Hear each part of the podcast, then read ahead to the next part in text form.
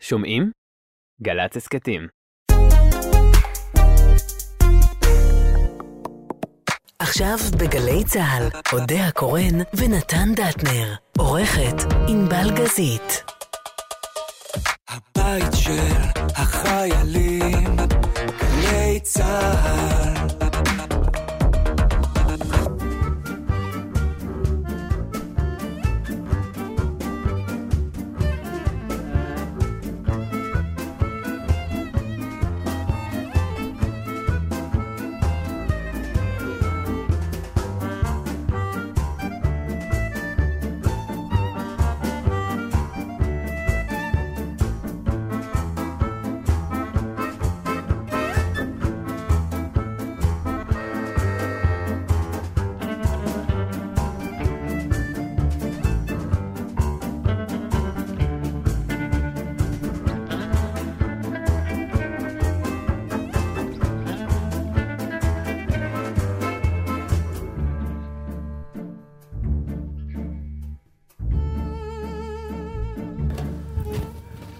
כינורות! אתה צריך להגיד כינורות. כינורות. יופי. בדיוק, זה הכל.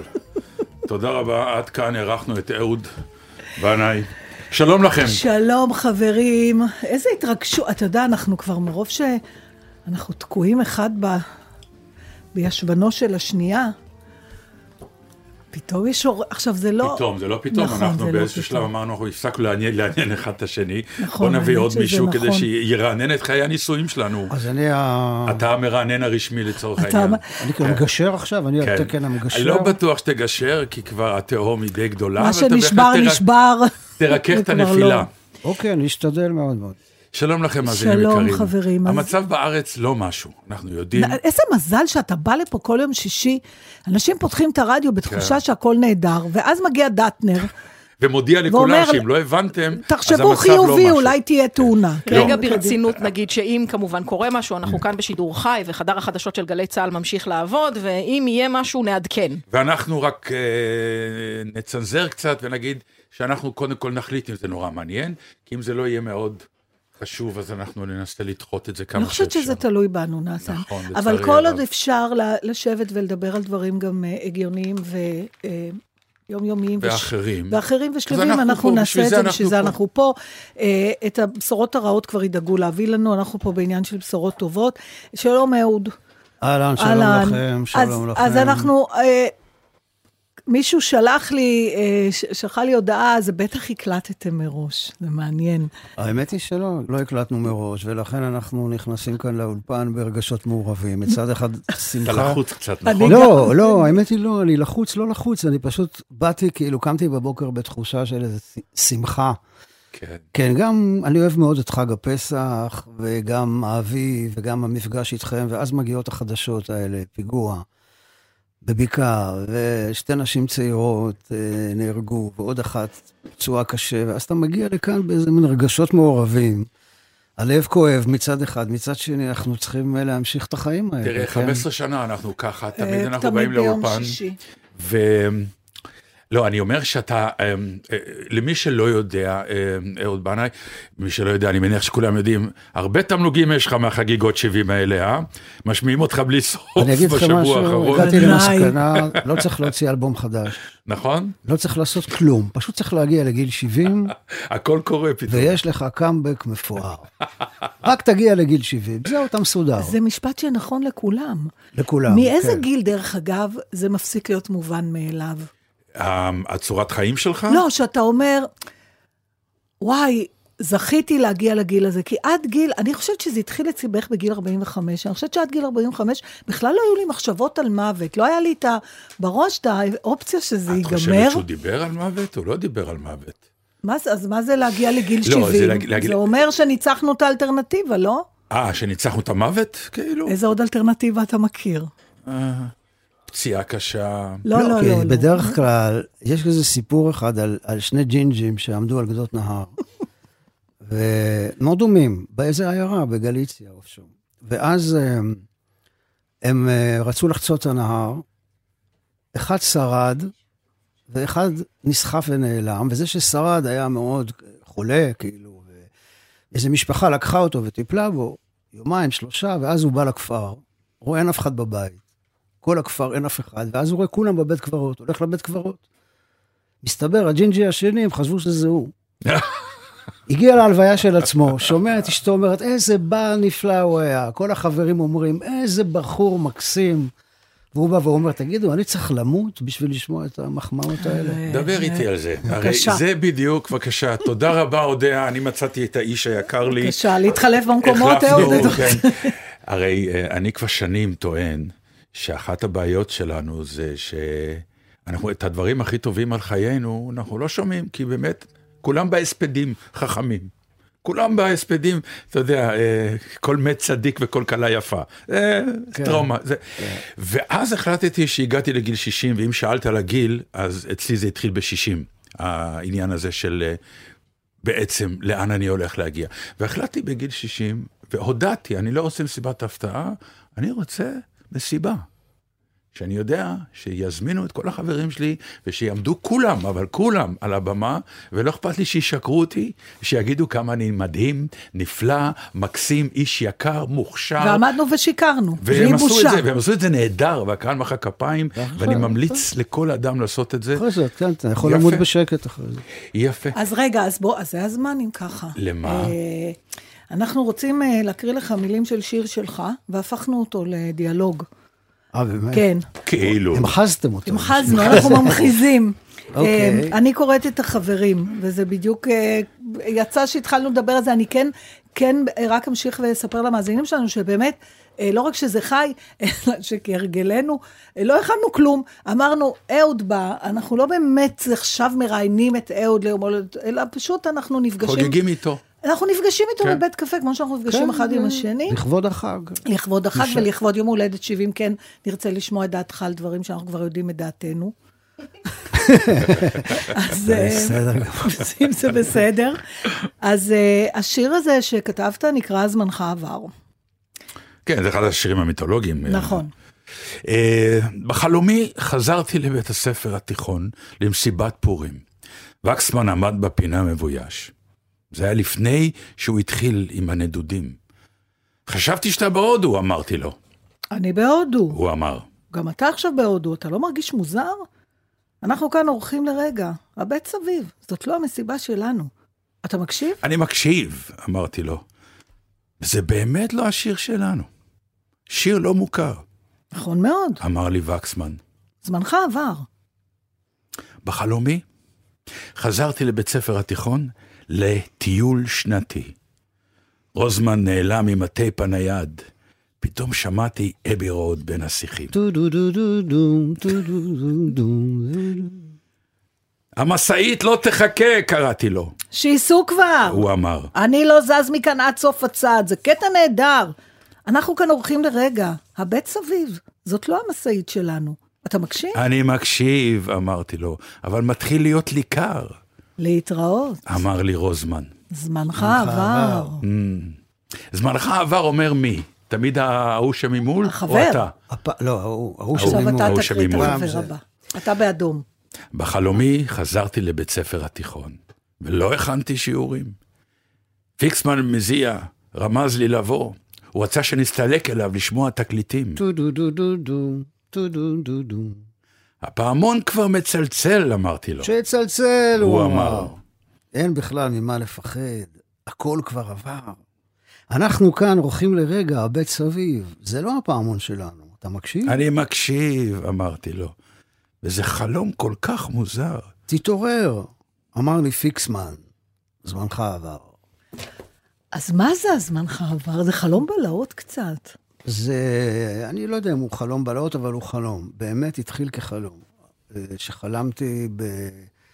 בערך איזה חודשיים אה, לפני ההקלטות של האלבום של הפליטים, שזה בשנת 87, משהו כזה. ובחלומי באמת אני מוצא את עצמי במסיבת פורים. היה לנו מסיבות פורים בתיכון, בקלעי, בגבעתיים, mm. תמיד באולם התעמלות. וזה היה מסיבות פורים מאוד מושקעות. דני סנדרסון היה, היה מופיע שם, היה לו שלישייה שקראו לה שניצל. נכון. שלמה אה, מזרחי והבמה החשמלית היו מופיעים שם. תכף אני אתן לך את שוק חייך, אבל תמשיך. בקיצור, ואני למדתי שם אה, לר, לרקוד שייק. כי, לפ, כי לפני זה פחדתי לרקוד, ואז בא חבר אמר לי, שייק, תעשה מה שבא לך. כל תנועה שאתה רוצה, תעשה. אז התחלתי לרקוד שק, עדיין לא סלואו, סלואו הגיע אחר כך. ואז אני מוצא את עצמי שם, ואני לא מבין מה אני עושה כאן במסיבת פורים. האם אני חזרתי לגיל 17, או שאני אהוד בן 34, שמוצא את עצמו במסיבת פורים של דור אחר כבר, כאילו. ואז פתאום אני רואה איזה חבר עומד שם בצד, כזה נראה גם מבולבל קצת כמוני, אני ניגש אליו, ואני אומר לו, תגיד, מה הולך פה? אנחנו אורחים כאן, או שאנחנו עכשיו בני 17? ואז הוא עונה לי מין תשובה מעורפלת, כמו השפן לעליזה בארץ הפלאות, שאני עוד יותר מסתבך, והתעוררתי. ואז כתבתי, בחלומי חזרתי לבית ספר התיכון למסיבת פורים, וקסמן, שזה לא השם המקורי, אה, כאילו אוקיי. שיניתי אותו, אחר כך היה שם אחר. עמד בפינה מבויה, זה היה לפני שהוא התחיל עם הנדודים, ו... ורשמתי את זה במחברת, ואחרי כמה זמן הסתכלתי ואמרתי, רגע, יש כאן, יש כאן משהו שיכול להיות שיר. ואז בעצם הבית הראשון כבר היה אפשר להגיד בילט אין, כבר היה כתוב, כי אני כותב חלומות, יש לי מין כזה קטע שאם אני זוכר חלום, אני כותב אותו. הבית השני כבר נבנה על משקל הראשון, הבית השלישי על משקל ה...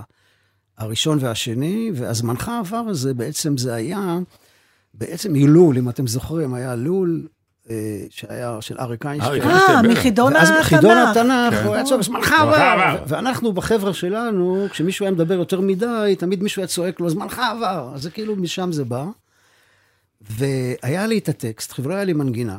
אז לקחתי גיטרה, ואני יושב מול הטקסט, ואני בחלומי חזרתי לבית הספר התיכון, למסיבת פורים, כמו, כמו ראפ כזה, כן? איפה הלחן? אין לחן. אני מתקשר ליוסי אלפנט, יש לנו עוד כמה ימים אולפן, אני אומר לו, יוסי, תראה, יש לי טקסט נהדר, אבל אין לי לחן. בוא תעזור לי, בוא נראה מה נעשה עם זה. אני בא, הוא אומר לי, בוא, תשמיע לי את זה, ואני... הוא מדקלם לו את השיר, והוא אומר לי, מה זה? מי צריך לחן? זה הדבר, ככה נעשה את זה. ו- וזה נכנס לפליטים. ו- ו- והזמנך עבר הזה, מה, זה, זה פחד, אה, נגיד, של... אה, כי אנחנו מדברים על זה. יש, אתה יותר, לך כל הזמן יש את הפחד, אם זה לעזוב בזמן את המקצוע, אם זה... לא, אני יותר אני- עסוק בטיימינג, שזה קרוב לזמנך זה הבא. זמנך החיים, עבר, החיים זה כאילו הכל אתה לא. רלוונטי כבר. זה מתי אתה נכנס, מתי אתה יוצא, מתי דברים קורים לך, ובהתאם לטיימינג של הדברים, דברים יכולים להשתנות. אותו דבר יכול לקרות למישהו אחד בזמן אחד, ואותו דבר יכול לקרות משהו למישהו אחר, וזה בזמן שני, ושניהם משפיעים אחרת, כי הם קרו לא באותו טיימינג. אני- טיימינג אני- זה כל החיים אני, אני, בעצם. אני רואה את זה אחרת, אני ממש רואה את זה כ... כ זה פחד, אני חושבת, בכלל של אומנים, הוא- אהוד, תגיד לי אם אני טועה, אבל אולי בכלל של אנשים. זה שבאיזשהו שלב אתה לא רלוונטי. אשכרה זמנך עבר, מבחינת אה, העי- העניין שיש בך, מבחינת מה שיש לך אז לתת בוא, לעולם. בוא נשאל את אהוד, זה- הגעת לגיל 70, אתה רלוונטי? כן, אז ככה, אני חושב, הדבר הזה כן מעסיק אותי, אבל, אבל לא בהכרח בשיר הזה. השיר הזה יותר כי היית מדבר בן 34. על, על דבר שמעסיק אותי מאוד, וזה בכלל ממד הזמן בעולם. מקום וזמן זה תמיד דברים שאני אה, נורא חושב עליהם. אה, הזמן, זמנך עבר, כאילו, איפה כל הזמן שהיה? האם הוא קיים בתוכי? האם הוא עדיין... נגיד, בבוקר הייתי ברמת גן, עכשיו אני ביפו, אוקיי? אז רמת גן בתודעה שלי קיימת, אבל הזמן שהייתי לא קיים. ואז נורא אני מתייחס ל- למערכת, מערכות יחסים שלנו עם הזמן, הנער שהייתי, הבחור שהייתי, אה, זה נורא מעסיק אותי, ובחלום יש משהו שאתה יוצא כאילו מחוץ לגבולות הזמן. ואני חושב שבכלל היציאה מעבדות לחירות, שעכשיו אנחנו בחג פסח, בסוף, בסוף שלה, היא יציאה גם מעבדות של זמן. זה להשתחרר לגמרי Mm. מכבלי הזמן. אבל לגבי הרלוונטיות, אני מסכים איתך. אני גם חושב שכאומן, ככותב, אה, מה ש... זה לא שאני אהיה לא רלוונטי מבחינת הקהל, אלא יותר שאני.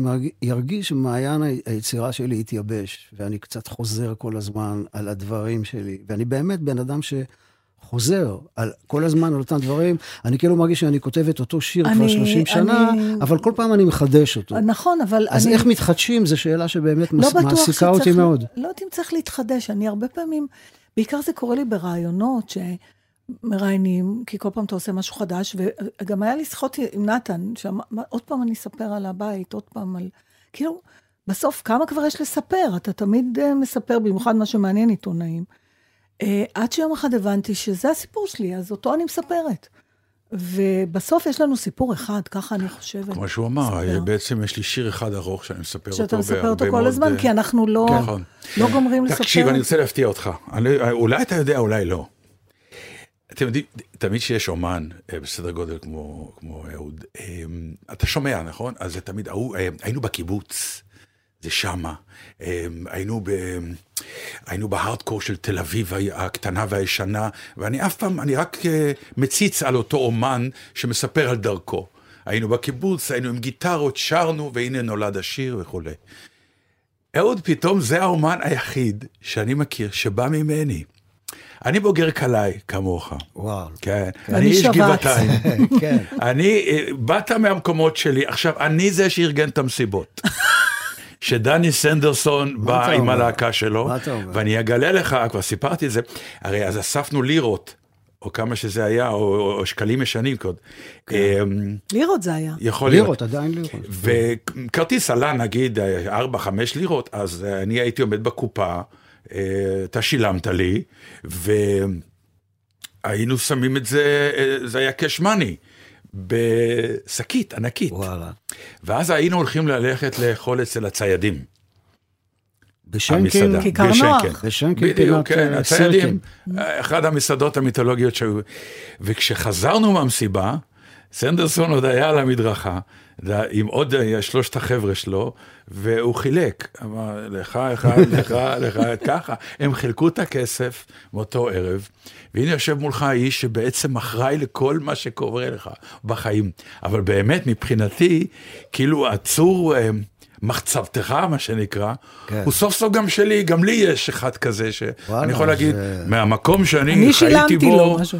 כן, מהמקום שאני חייתי בו, כי אתה מגבעתיים רק מהדרום, נכון? אני לא כל כך מהדרום, יותר מרכז, ריינס. זה אה. ריינס, כן. איפה אני- שהיה הפרדס, המחנה, שטח תשע. תשע, שטח תשע, אני בדיוק. גדלתי כן. ב- על גבול שטח תשע.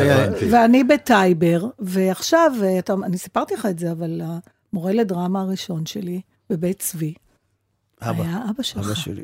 טוב, אני מבין אז מה קורה פה עכשיו. זה בדיוק. בעצם פגישת מחזור. הרי אז חייבים אבל שיר. אה, גישת של מחזור, חד וחלק. נוער הגבעות של גבעתיים.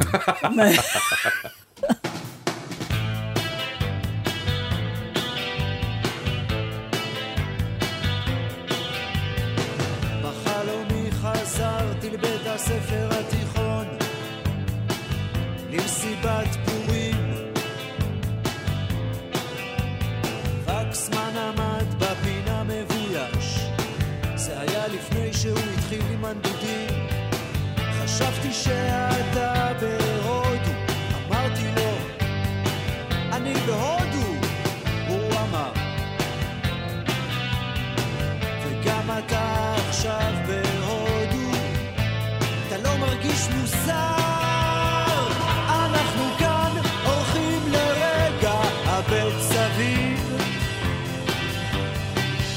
לא שלנו. אתה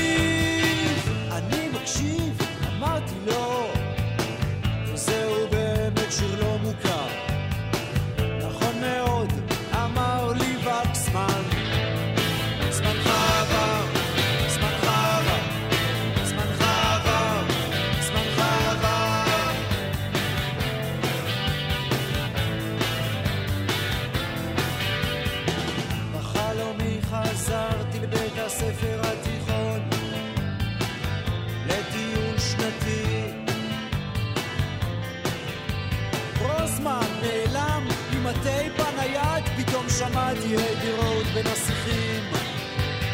המשאית לא תחכה, קראתי לו, שייסעו כבר, הוא אמר. אני לא זז מכאן עד סוף הצד, זה קטע נהדר.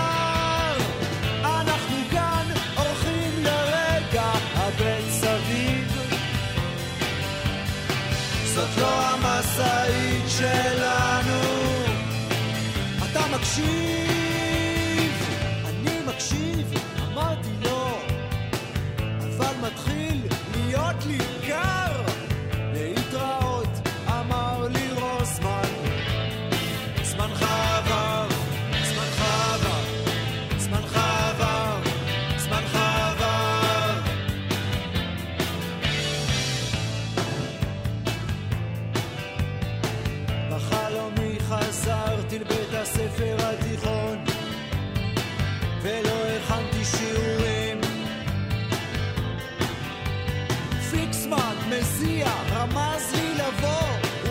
שמסתלק אליו לשמוע תקליטים. הפעמון כבר מצלצל, אמרתי לו שיצלצל, הוא אמר. אין בכלל ממה לפחד,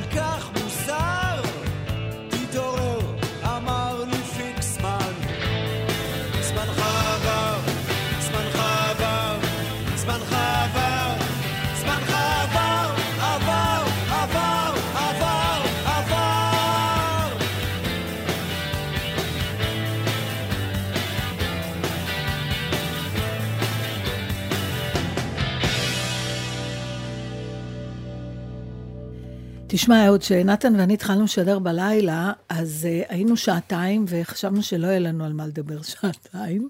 והם צדקו. Uh, אז, uh, אז עשינו, היו לנו כל מיני פינות, uh, שכבר עבר זמנן, אבל uh, חשבנו לשחזר אותם איתך. אוקיי. אז ש- על שתיים מהן קיבלת uh, שיעורי בית להכין תשובה, נכון. כי זה קשה להפתיע, אבל על אחת לא. וזאת הייתה הפינה הראשונה שלנו, שאני חייבת להגיד שהייתה מהמרגשות, אותי לפחות, תמיד ריגשה כל פעם מחדש. כי גם התוצאות של אלה שדיברו מדהימות, בפינה הזאת נכון. היו אה, ואנחנו מופלאות. קראנו לפינה הזאת, תביאו את ההורים. וביקשנו מאנשים אה, מוכרים שיד... שיספרו על ההורים שלהם. כן. אז במקרה גמרנו את השיחה האחרונה עם זה שאבא שלך היה מורה, אני, אני לא יודעת להגיד אם בזכות אבא שלך אני הייתי שחקנית, אבל, אה, אבל גם אני לא יכולה להגיד שלא. זאת אומרת, כן. הוא, אני תמיד עשיתי הצגות בזה, אבל אבא שלך היה, אני עד כדי כך, אני זוכרת אפילו את המחזה הראשון שהוא ביים אותנו בתור מורה, הוא היה מורה מצוין. וזה היה זמרת בעלת הקרחת של יונסקו. יונסקו. וואו. כן, ש... כן. אמ, אז יאללה, תביא את ההורים. אוי, טוב, אבא, על אבא אפשר לעשות תוכנית שלמה. אה, זכיתי גם לעשות איתו אלבום של סיפורים, סיפורי עם פרסיים. אה, אבא שלי, כשתמיד אומרים לי, מי זה אבא שלך, אלברט פירוט? אני זה- אני אומר, לא, ואז מזלי יש את הסנוקר, ואז אני אומר, הוא הרב מהסנוקר. מה אתה אומר? כרמלה, אורחים נוספים הגיעו, זה אבא שלי, זה פותר את הבעיה. עכשיו, אבא שלי היה, אה, אני אספר משהו, כשאמרת שהוא היה מורה שלך, הוא היה עושה חוגים דרמטיים בבאר שבע ובאופקים. והוא פעם עשה את רומנסרו ספרדי באופקים, וביקש ממני לבוא וללוות את זה עם גיטרה. אז זה סתם אנקדוטה קטנה עליו, כאילו היה כזה. אז עומדת בחורה על הבמה, ואומרת, ואבא שלי באולם, ואומרת, הוויקטוריה הזאת מפיפייה. היא ממש אז אבא שלי אומר לה, רחל, יפייפייה. לא- לא פפייה, יפייפייה. אז היא אומרת, יעקב, מה אני אמרתי? אמרתי, "אה, ויקטוריה זה מפייה, לא מפייה. יה- לא, רחל, הקשיבי נא, יפייפייה. איפה אמרתי פפייה? איפה לא? על אבא אני יכול באמת... אה, רגע, אני חייבת לתקן, סליחה. מה? זה לא היה זמרת בעלת הקרחת. וואי, זה היה שלום. זה קשה להיות יהודי. יותר מוכר לי. וואי, נכון. זה יותר מוכר לי. זמרת בעלת הקרחת כן. היה לי הוז, היה מורה אחר, אחר בשנה אחרת. כן. אבא שלך ביים את קשה להיות יהודי. נכון. זה אני שלום זוכר עליכם. שתמיד היה את נכון. החוברות בבית. איזה ו- קטע. כן. אבל אהבת אותו כילד גם? הוא אהב את אותך? אבא? כן, כן. מאוד מאוד. מאוד מאוד. כן, אבא שלי, אני חושב שמקווה שירשתי את זה ממנו, תמיד נתן לנו הרגשה שהבית הוא לפני הכל. עכשיו, אני לא אומר את זה עכשיו, כי הוא נפטר, וזה געגועים ונוסטלגיה, לא, ממש זה היה ככה. אבא, הוא לא היה כזה, הוא לא הפך לכוכב גדול כמו יוסי, כן? הוא נשאר מאוד בקטע האנושי, ו- והוא היה אבא, הוא היה אבא, תמיד. והיה לי את הקטע הזה שהייתי קם בבוקר ולא בא לי ללכת לבית ספר, אז הייתי אומר לו, אבא, אה, אני לא מרגיש כל כך טוב. עכשיו, הוא ידע שזה לא, הוא אמר לי, בסדר, אז תשאר בבית. למחרת, הוא היה כותב לי פתק למורה. אהוד לא הגיע אתמול לבית הספר, יענקי חש בבטנו. ככה כמה פעמים, עד שבפעם הרביעית המורה לא הסתכל בפתק ואמר, יענקי מה היום? זה גם. אבא של פרקי היום בתנ"ך, זאת אומרת, כן. היה המון הומור בבית, כן? הוא היה איש אה. מצחיק והיה המון הומור, אבל גם תמיד היה פסוק כזה, והיה תמיד איזה מין... הוא רצה אבל שתהיה שחקן? הוא רצה שתמשיך תשמע, את זה ה... דבר מעניין שאתה שואל. אבא, אני שיחקתי כשהייתי בן שמונה בסרט סיניה. והוא בעצם הביא אותי לזה, כי איוון לנג'ל, שהיה אילן אלדד בעצם, אחר כך קראו לו... הוא היה במאי. הוא היה במאי, והוא פנה אל אבא שלי שיביא איזה ילד מהחוגים הדרמטיים שלו, שנראה כמו בדואי, ילד בן שמונה. אבא שלי אמר, לא צריך חוג דרמטי, יש, לי, יש לי בבית." בדואי בבית. ו... וזה היה, אני מאוד הצלחתי בזה, ו... והוא, והוא היה, היה בטוח שאני אהיה שחקן. וכל השנים הוא חיכה אה, להצלחתי, כאילו, כשחקן, ובאיזשהו שלב, אני בגיל 16-17, נדלקתי על אה, ספרות וקולנוע, והבנתי שאני לא אהיה שחקן, אלא אני אהיה או סופר או במאי. ורק בגיל מאוחר עוד יותר, אחרי שהגעתי ללונדון וניגנתי לפרנסתי ברכבת התחתית, החלטתי שאני בעצם לא זה ולא זה, אלא מוזיקאי. וואו, זה דר- מסע כן. מעניין. עכשיו, עכשיו, הדאגתי מאוד את אבא שלי. מגיל 21 עד גיל 31, הוא היה מודאג מהילד שממה הוא שאין לו יתפרנס, כיוון. לא? אין לו שנודד כיוון. כל הזמן, ואם הוא כבר לא נודד, אז הוא בראש פינה עם העיזים ועם נחמן פרקש. מה זה ראש פינה? נסעת לגור בראש פינה? כן, ובמשפחת בנאי קראו לי הפיליפיני. כשמאיר היה צעיר, אמרו לו, רק שלא תגמור כמו הפיליפיני הזה, אהוד. היה- פיליפיני? זה היה כאילו מין יחפן כזה, שם אה, נרדף אוקיי. ליחפן כזה, מין אחד שאתה יודע. אה, אתה ו- גם דאגת לך? אני פחות. פחות. אני חושב שפחות. אבל אז, כשהוא בא היה בהופעת בכורה של הפליטים בבית דני, והוא בא אליי אחרי זה ואמר, אני תמיד ראיתי אותך על במה, כשחקן, אבל, אבל עלית על במה כ, כמוזיקאי, ו, ואני שמח שזכיתי לראות את זה. ותודה לאל באמת שהוא... כן, אבל אתה יודע, מצד שני אפשר להגיד, תקשיב, אבא יקר, הבן שלך מספר סיפורים. לא כשחקן, אלא כמוזיקאי, אבל הוא מספר סיפורים, וההלחנות שלו הן אה, הולכות בדיוק עם הדבר הזה, ולכן הצבע המיוחד שלך, אבל רגע, אימא. לא, אה, עוד שנייה עם האימא, כי משפחת בנאי. מה, טראומה? אה, מה זה? משפחת בנאי זה... לא, זה פוסט-טראומה. הב- הבעיה עם משפחת בנאי זה, אני חושב שאחד הדברים שאני ברחתי מהבמה, וה... זה בגלל שחששתי להיכנס, אמנם לא היה, לא היה אז עדיין, יובל ומאיר התחילו קצת לפניי, אבל בכל זאת, כאילו איזה מין, הרגשתי שזה איזה מין שם מאוד מחייב, ורציתי לדעת שיש לי באמת משהו אמיתי, ושלא יגידו... אתה לא "אוקיי, נגרר בגלל כן, שאומרים שכולם כן. הולכים לשם, אז גם אני? כן. מצד, זה מצד אחד. מצד שני, אני מרגיש באמת, אני אומר את זה, אה, שזו זכות גדולה להיות חלק מהמשפחה הזו. אני חושב שקיבלתי המון השראה גם, גם מאבא שלי, גם בטח מיוסי בנאי. אבל אורנה אמרה פעם שאסור להיכשל במשפחת בנאי. תראה, אני אגיד לך מה, יש כאילו קטע, יש בזה משהו, כשהיינו עושים את ליל הסדר, אז נוהגים לקרוא את הלחמניה, מעבירים את זה מאחד לשני. זה היה האודישן של משפחת בנאי. שמה? גם, גם יובל ואני לפעמים נזכרים, הרגליים היו רועדות לנו. מהמבוגרים, מה יגידו? מהמבוגרים, או- אתה עומד ושר, הלחמה ענייה, ויופי, כל הכבוד, ו- וכאילו, רק שחס ושלום תתבלבל, תגיד אבהתונה במקום אבהתנה. זה אודישן האודישן, שלם. ממש ככה, האודישן של משפחת בנאי בפסח, ואחר כך במהלך הסדר, יש מנהג כזה לפרסים שבדיינו, עם הבצל. דופקים עם בצלים ירוקים אחד תסבירי לשני. את זה, אני- סליחה, אני. מפריעה לכם. נו, מה? הייתה לי אורחת ממוצא אפגני בסדר. אני לא אשם. אם אימא שלי הייתה רואה את הבת שלה מה, עשית בצל? ממזרח אירופה, עשית בצל? אני אראה כאילו? לכם את הוידאו, הכינו, הרבצנו אחד לשני, עכשיו רואים שזה פעם ראשונה שלנו, רואים שאין לנו את הטאץ', סתם חבטנו, כן. אדווה עמדה חבטה לפצ'קה, ורוני שצילמה אומרת לה, בקרחת, בקר... כאילו, וגם יש איזה חוסר ביטחון, ב... כן, סתם, כן. אני אראה לכם, רואים, אבל אה, תודה רבה לבוצית, חברתי היקרה, שהביאה לנו סוף סוף מנהג... אה, אין לנו מנהג מקביל בעדות אשכנז, אנחנו אומרים רק- תודה שבכלל יש כן. יותר משני אנשים סביב הסדר. אז אנחנו לא רוצים להרביץ גם לאלה שבאו בכל זאת, אבל זה היה מאוד נחמד. אז מה, אתם הרבצתם גם? אנחנו עד היום, הייתי, הייתי בחג אצל אחי, וחבטנו בכל הכוח אה, בבצל ירוק. אני לא יודע מה זה מסמל בדיינו, אני יודע שזה היה רגע של שמחה גדולה מאוד, שהיינו חובטים. אני חושב שזו הסיבה שבמשפחת בנה יש הרבה אנשים עם ראש פתוח. דרך אגב, אצלנו, נעביר את זה הלאה כאילו זה לא נאמר, אצלנו, אצלנו אה, האודישן הוא מה נשתנה, אנחנו יודעים את זה. הנכד יגיד מה נשתנה, מי הצעיר היום בסדר? כל מיני כאלה, ועכשיו, הפאניקה של המה נשתנה, אנחנו יודעים, שאז מגיע ילד שהוא באמת קטן, עכשיו, הוא יתאמן בגן, בדיוק, והוא יהיה מצוין, ואז יש לו פחד קהל, כי כל המשפחה, כמו שתיארת, מסתכלת, ואתה נכנס אה, לפיק ברכיים, ואז אתם מכירים את זה שכולם בסוף שרים? כן. כי הילד עושה, מה, אז לנו, אז כולם, הלילה, ולאט לאט, בקיצור. אז לנו, כשהילדות שלי היו קצת את החוויה הפוכה. מה? כי הילדה, היא הייתה בכזה ego trip, שהיא לא נתנה לאף אחד, גם בפזמון. כל פעם היינו מנסים ליצור את אק אני!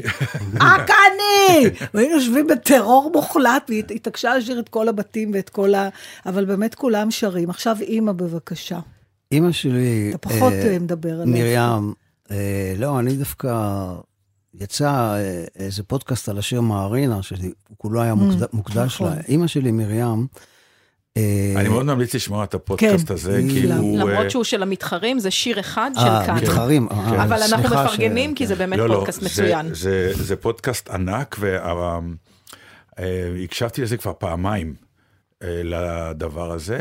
זה בפעם הראשונה בזמן הקורונה, שהיינו עושים הליכות, כי לא היה משהו, אז גילו לי את הפודקאסט כן, הזה. כן. ואז אתה המלצת לי, ואני לך, הקשבתי נכון. לפודקאסט הזה, תקשיב טוב. אני הזמנתי אז מאלי אקספרס את מה? אה, איזשהו, אה, ד, משהו שאני יכולה, כמו מסך כזה שתולים מאחורה כשעושים זום. פתאום היה צריך לעשות דברים בזום. רקע. עכשיו, שום דבר לא היה פשוט בקורונה, הכל היה סגור. אז המרכז שאליו הגיעו החבילות היה איזה מקום ברחוב בן יהודה, באיזה בניין נטוש שבונים בו מאחורה, והתור היה כל כך ארוך, כי מכל הארץ הגיעו לשם חבילות, שהוא השתרך לאורך כל בן יהודה, ממש, מבוגרשוב עד למקום הזה. או זה היה באלנבי אולי, לא משנה. ואני עמדתי שם, ואז אמרתי, מה אני, עכשיו אני, אני צריכה, זה היה תור של איזה שעה וחצי. ואז נזכרתי שהמלצת לי, ואז שמעתי את הפודקאסט. עכשיו, פתאום התור התחיל להתקדם מהר, ואני לא רציתי להפסיק. אז כל פעם נתתי לעוד אנשים לעבור שיעברו. אותי, עד שזה ייגמר.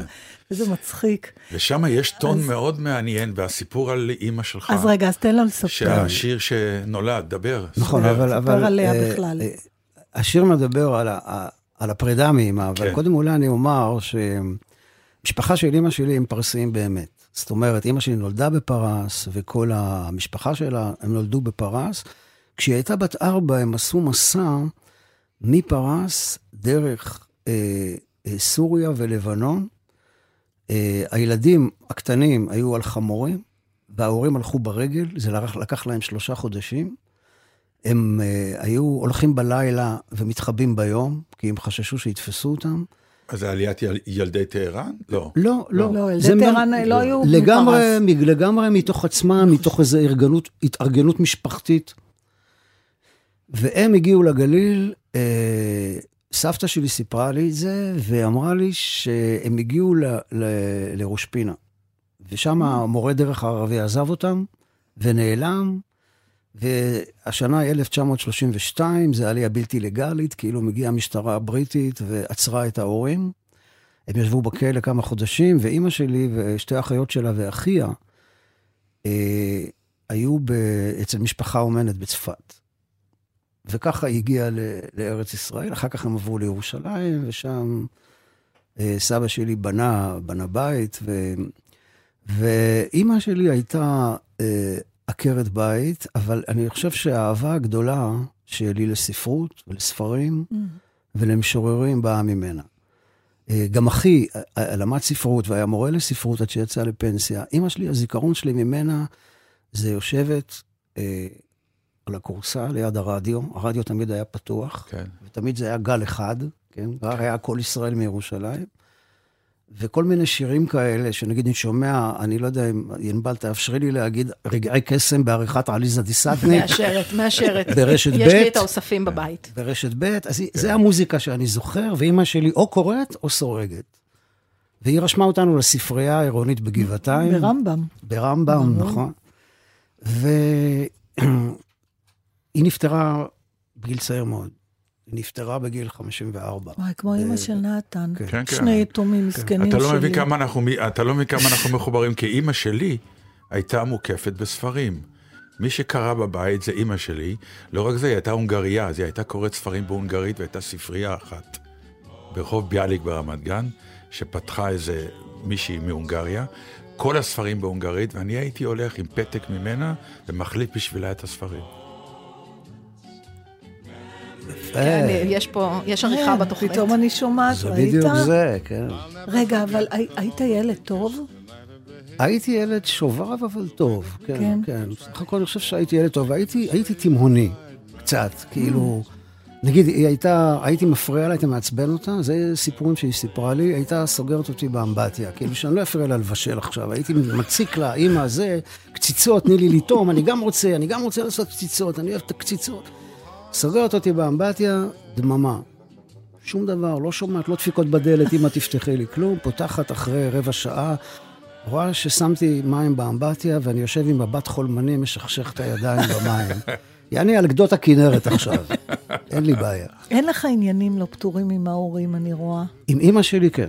עם אימא שלי נשאר לי עניין לא פתור. מותר לשאול עליו? שזה, אני חושב, שזה באמת, השיר מערינה והפודקאסט מוקדש לזה, כי המוות שלה היה לא צפוי.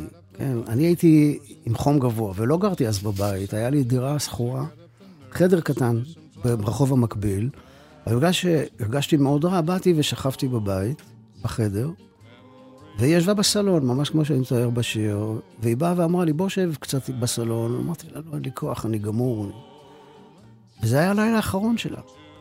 ואחר כך אמרתי, למה לא קמת? וואי, איזה רגשי אשמה מטורפים. למה לא קמת לשבת וואי, איתה? למה? כן. כי, כי בבוקר היא הרגישה מאוד רע ולקחו אותה לבית חולים.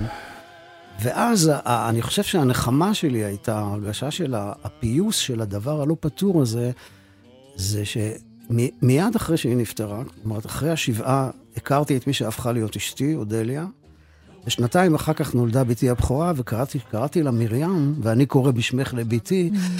פתאום הייתה איזו הרגשה של אה, השלמתי את המעגל הזה, כאילו איזשהו פיצוי ונחמה על, ה, על הרגש הזה. ההחמצה הזאת, כן. שנתן גם הרבה לדבר עליה בתוכנית, זה ה...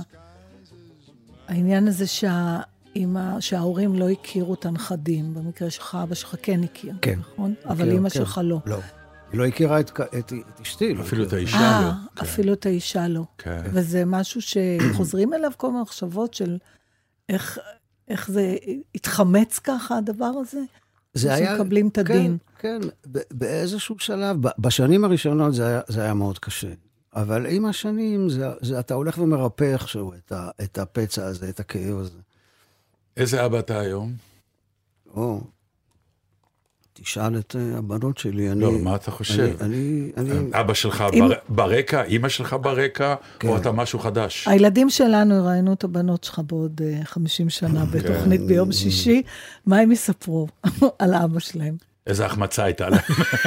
אני חושב ש... אני חושב שיש לי... גם עם הוריי, הוריי היו באיזשהו... למרות שזה היה דור אחר, אבל... אבל בגלל שהם היו אנשים מאוד פתוחים כאלה, ו- ועם הרבה שמחת חיים, אז, אז היינו גם חברים. אני זוכר, אני הייתי הולך עם אמא שלי לסרטים. אה, ואבא בכלל, גם בסוף ימיו היינו מבלים הרבה ביחד. אני, אני מרגיש עם הבנות שלי אה, כמו חבר. אני ממש חבר שלהם. וואלה. כן, כן. אני מקווה מאוד שאני אני משתדל לפחות. הם, להיות אה, אבא מסור וטוב. ואתה מצפה מהן להיות אומניות, או שהן בכלל לא בכיוון? הם איפה בכיוון, הם אבל בכיוון? כל אחת בכיוון שלה ובדרך שלה ובקצב שלה, ואני עוקב. אה, והעול של משפחת בנאי נפל עליהן גם, או שהם הצליחו להשתחרר? נראה לי שהם פחות. פחות? כן, פחות. זה כבר נהיה כאילו, כבר כל כך הרבה בנאים, שזה כבר, אוקיי. אז יהיה עוד אחד, עוד אחד, עוד כן, אחד. כבר אין עול גדול, כן. זה כאילו, מה. אז הלך מה, הם עמדו במבחן בהלך מה? ענייה, או שהם לא לא עמדו לא, הם עשו את זה עשו את קוליות, זה קול. קוליות, בוודאי. כן. אתה- אתה רוצה לקרוא שיר שהבאת? אה, אנחנו מרשים לך. שיר, אה, לא, הבנתי. אם אוקיי. אתה רוצה, אנחנו, יש לי עוד מלא דברים לשאול אותך. ויש גם עוד שעה ורבע. ויש עוד שעה ורבע, ויש... אה, אנחנו יכולים לעבור לפינה הבאה, אם אתה רוצה. לא, אני חושב שכדאי שאנחנו נעבור לשיר. שיר היה כל הזמן אנדר כשהוא דיבר. אבל זה היה אנדר. לא, זה היה אנדר. בואו Magic ניתן. למאזינים עוד שיר יאללה. שיר. השאלה איזה שיר אתם רוצים. אהוד, מה אתה רוצה? אהוד, מה אתה רוצה? זה מביך? אותך לבחור שירים של עצמך? לא, לא שלי, שיר אחר. אתה לא רוצה שיר שלך? עכשיו לא. אז בוא לא. נשים את געגועים של חווה אלברשטיין. כן, אנחנו תמיד בוכים בשיר הזה. בוכים כמו פסיכים. תקשיב. טוב לשיר הזה, ואם לא תבכה עכשיו, אני- מעיף אותך מהאולפן. חווה אלברשטיין תמיד טוב לשמוע. כן, רגע, רגע, צריך רגע, רגע להכין את. כל האירוע. הפתעתם פה עם חווה. זה שיר שאתה. תראה, ההורים שאנחנו תמיד רוצים לספר להם על ההופעות, והלוא הם כבר אינם. כן, כן, אני מכיר את השיר אה, הזה, כן. כן, שיר מרגש מאוד. אז תבכו ביחד. יאללה.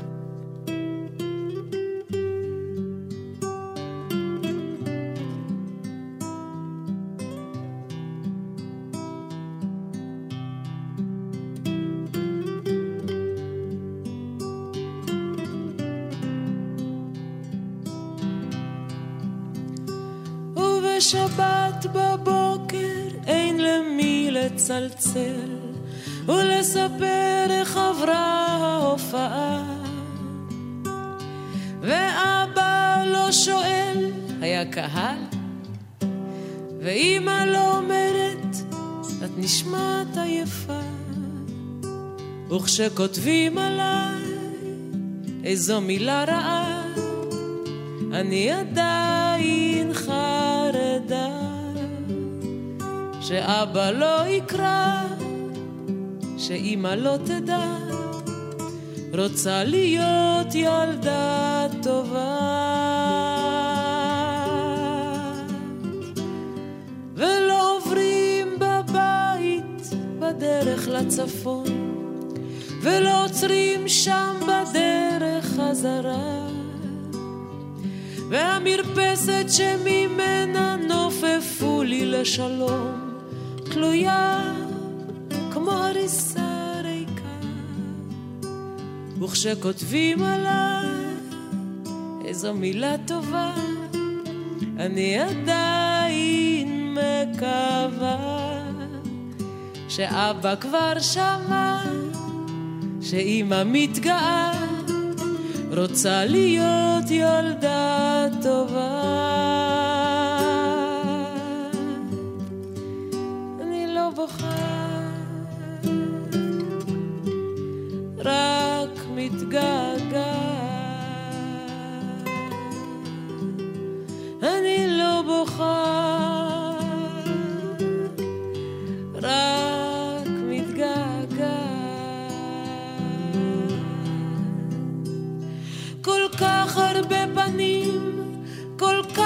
כך הרבה אוזניים, ואין למי לשיר, שרים תמיד לשניים, וכשהשניים מסתלקים,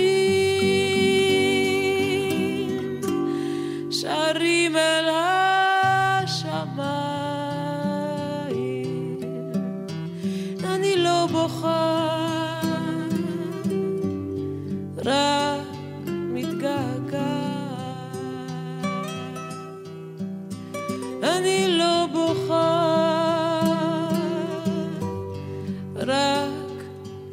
God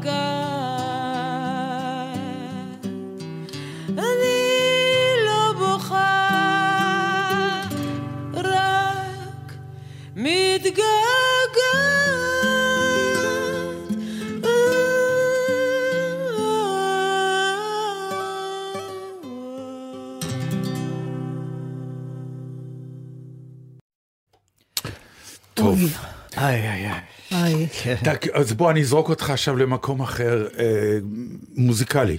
אה, כשאתה שומע את השיר הזה, אז זה נשמע לנו חבילה מאוד ברורה. אבל יש פה החלטה לעשות את השיר הזה עם גיטרה, ועם הגיטרה סליידים האלה, כן. וזהו. אין פה כמעט כלום. באותה מידה אפשר היה להביא לפה כינורות, ואתה יודע, ולעשות. ההחלטות האלה, כמה אתה אחראי עליהם כשאתה נותן את השירים שלך למפיק מוזיקלי? אה, הרבה מאוד. כן? כן, בוודאי. אני, אה, אני, אני עובד ביחד עם המפיק המוזיקלי, וביחד אני גם, אני הרבה פעמים צריך להפיק את המפיק המוזיקלי. זאת אומרת, לקחת אז אותו... למה לא לבד? כי אתה צריך פרטנר. זה, הבנתי. אתה צריך פרטנר, זה קשה לעשות את זה. למישהו לבד. אפילו להגיד לו, את זה אני לא רוצה. כן, כן, וזה מישהו שגם נותן לך אוזן ואומר לך עוד בשלב הכתיבה לפעמים, זה, זה מאוד חשוב לי הפרטנריות הזו, ודרך אגב, אני מאוד אוהב את הגישה הזאת אה, שעם השנים חווה סיגלה לעצמה, היא הפכה ממש אה, להיות ממש אה, זמרת שירי עם, זה כמו שירי עם. טרובדורית. טרובדורית. כן. אתה נותן את אותה הרגשה את, ה- היום, את. הגיטרה, שתי גיטרות, אני מופיע גם הרבה ככה, המשהו השקוף הזה, כי, כי השיר הוא כל כך נפלא, כמו השיר ששמענו עכשיו. שהוא נושא את עצמו המילים כמעט. כל כך נוגעות, והשירה מופלאה. פשוט מופלאה. מה, אתה לא צריך הרבה יותר מזה, אתה לא צריך את כל המטען מאחור, שרק לפעמים מכביד על השיר. אני חסיד של מינימליזם, בקיצור, בעניין הזה. ובלי רכילות, אבל אמרת פעם למפיק מוזיקלי, תשמע, חשבתי, טעיתי, אנחנו לא באותו ראש, תנק יו, תודה. אה, לא. אתה ילד טוב, אתה רוצה להיות ילד טוב, אה? לא, הוא שהוא יודע מה לבחור. לא, לא, זה קרה לפעמים, אתה יודע, לפעמים יש אה, רגעים כאלה, כן. פתאום אה, אה, dead end כזה, מבוי סתום, ואז מנסים למצוא דרך, אבל עוד לא קרה, אני חושב שעזבתי אה, מפיק מוזיקלי באמצע פרויקט, זה עוד לא קרה. ויש שיר היום שאתה שומע ואתה אומר, "מ, עשינו too much. יש, כן. יש, כן. יש כאלה, בטח, בטח, כן. כן. אבל יש, תודה לה, גם הרבה שלא. אה, כי יש אומנים שעושים קאברים לעצמם, אה, כזה מין אה, סוג של... הרבה פעמים בהופעה אתה מתקן, וכאלה. אתה מתקן אה, בהופעות? לפעמים דברים, משנה סולם נגיד. אתה הקלטת ב, בסולם מסוים, ואז כשבאת לשיר מול קהל, ראית בעצם לא, זה היה נמוך מדי, זה היה גבוה מדי, ואז, ואז נגיד עשיתי את האלבום הופעה חיה, שלושה אלבומים, באמת כ, כאיזה תיקון גם לדברים שרציתי שיהיה להם, כמו שאתה אומר, מין קאבר שכזה. אני רוצה לשאול משהו. פעם דיברנו על זה בתוכנית, על העניין הזה שמוזיקה זה סוג האומנות היחידי שהקהל רוצה לשמוע את מה שהוא מכיר. עכשיו, נגיד אני עושה סטנדאפ, וכל הזמן יש לחץ, כל כמה שנים את צריכה לכתוב מופע חדש. כבר מכירים את הקטעים. כן. מוזיקאים, כשאני שומעת אותם מתראיינים, הם מתלוננים שהקהל לא רוצה את השירים החדשים, שהם רוצים רק, רק את לשמוע את הישנים. באנו. בשביל השאירים. עכשיו, תדבר איתי על הדבר הזה. מה, זה- אני, זה- דרך אגב, היה איזשהו נוירולוג, מישהו הסביר לנו שיש לזה אפילו הסבר נוירולוגי, כי המקום ילדים. של המוח, זה יושב... הצגת ילדים, אבל- אותו דבר. אבל מה- הילד בא להצגה כי הוא רוצה עוד פעם לראות את אותו סיפור, ותמיד לצעוק מאחורייך, מאחוריך. כן, אבל אז, זה נהדר. אבל אה, עכשיו אתה בעצם יכול לא לכתוב יותר אף שיר חדש. אני לא צריך לכתוב עוד 70 שנה, לא חייב לכתוב. נו, אם לא היה לי צורך, אבל יש לי צורך יש לכתוב. לך אבל צורך? אני, אבל אני שואל את עצמי, זו שאלה טובה שאת שואלת, ואני שואל את עצמי, אבל אני אומר, אבל לפני עשר שנים זה לא היה ככה. לפני עשרים שנה זה לא היה ככה, הייתי חייב לבוא עם חומר חדש. לא יכולתי לעשות הופעה רק עם שניים, שלושה אלבומים, הייתי חייב שיהיה לי לפחות איזה עשרה אלבומים. עכשיו יצא היית לי... חייב למי? למי? לקהל שלך או לרדיו? גם- גם לקהל. הקהל כן? ציפה לדברים חדשים? אני חושב שכן, אני לא יודע, כאילו, כי יצ- היה, היה אז יוצא אלבום, אז היה, היית מרגיש את זה, כן. יוצא אלבום.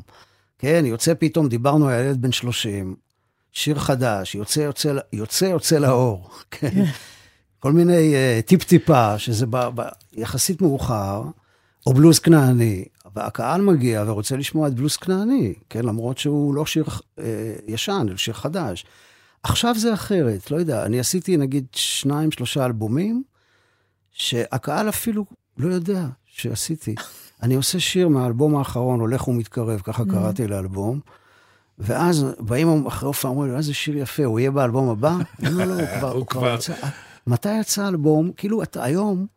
איך אתה מרגיש עם זה? זה זה הרגשה של בגידה של הקהל? לא, אני חושב שזה המציאות היום. תשמע, השמענו את חווה, אה, חווה הוציאה אלבום נפלא לפני שנה, השמעתי אותו בתוכנית שלי.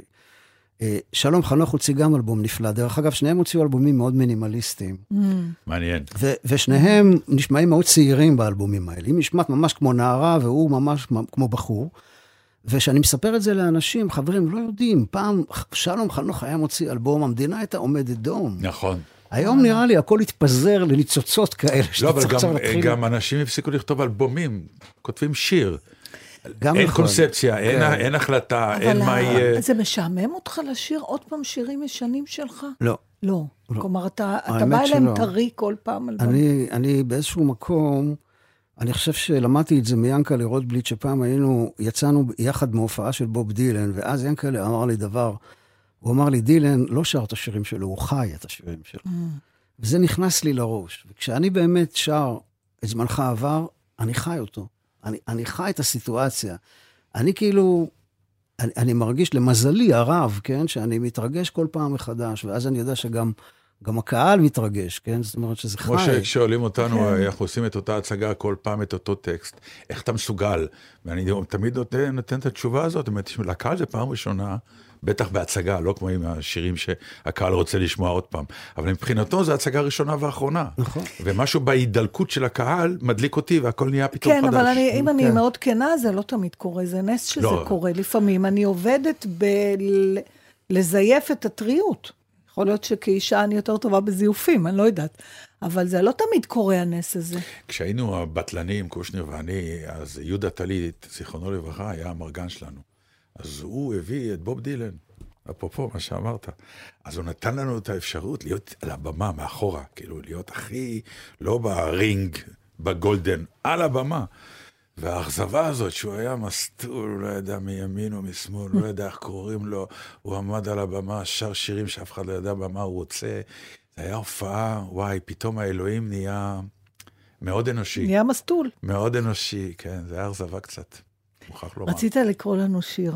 אני רציתי מסתבר לקרוא... שאתה גם אוהב שירה. שיר, אה, אה, כן, האמת היא שהבאתי אה, פרננדו פסואה, Mm. שזה משורר פורטוגלי, הבאתי את אברהם סוצקבר שכתב ביידיש. או, שזה תשמע, כאילו, אתה אני- ממש... כאילו, אה, אתה באת להתחנף אלינו, או כי לא, אתה באמת לא, בכלל לא. אני, אני, סתם אני עשיתי, צוחק. אני עשיתי על אברהם סוצקבר תוכנית שלמה. כן. וואי. ודרך אגב, מירה סוצקובר ביתו, לפני יומיים התקשרה אה, להגיד לי חג הדס שמח. כן. זה עדיין אימא של הדס. כן. כי אנחנו בקשר מאז שעשיתי את התוכנית, אבל, אבל אני אומר, זה הבאתי וזה מונח כאן על השולחן. אז יכול להיות שזה אולי, יצא. אולי בשנה... בשעה שלך. בשעה, בשעה השנייה. ועכשיו רציתי לקרוא דווקא חו... שיר של חבר, משה קורן, קראנו לו מושקו. הוא נפטר לפני כעשר שנים, והוא למד איתי בקלעי, ואנחנו שנינו היינו יחד באותה, באותו ספסל, בסוף, שלא יפריעו לנו.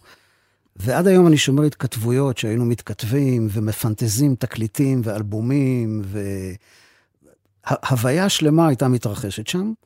וזה שיר של מושקו, אה, שהוא כתב אותו בפברואר 1986. האביב עוד לא בפתח, אמר החזאי. זו רק אשליה. ואולם, לדידי, הפך האור בהיר יותר, ותנועה מפותלת חדרה אל עצמותיי. הקיצותי אל הבוקר הבודד, והיה לי ברור, היום כולם חברים. כך פעם הכוח בתוכי, והנשימה הפכה לי תענוג לא קטן. מריח העדרים שעדיין לא נישא באוויר, שאבתי תקווה גדולה. זהו, עד כאן שעה ראשונה. אך, איזה שיר אופטימי פתאום. אנחנו, כן. אה, אנחנו עם אהוד בנאי, יש לו את השעה השנייה, אז אנחנו נזדנב לו לתוך השעה שלו. אתם תתארחו אצלו עכשיו. נכון, אנחנו ועכשיו בדיוק. ממש נחליף אפילו, ניתן לו לשבת במקום הקבוע במקום שלו. שהוא רגיל, ואתה תשאל אותנו שאלות ואנחנו נענה לך. לא, לא, אתה לא, תשאל לא. את עצמך, תענה ואנחנו לא נפריע. עד כאן שעה ראשונה, אודיה קורן, נתן דטנר, אהוד בנאי. בבקשה. אל תפרצו לנו לשעה השנייה עם שום חדשות קשות. I'm not sleepy, and there's no place I'm going to. Hey, Mr. Tambourine Man, play a song for me. In the jingle jangle morning, I come following you.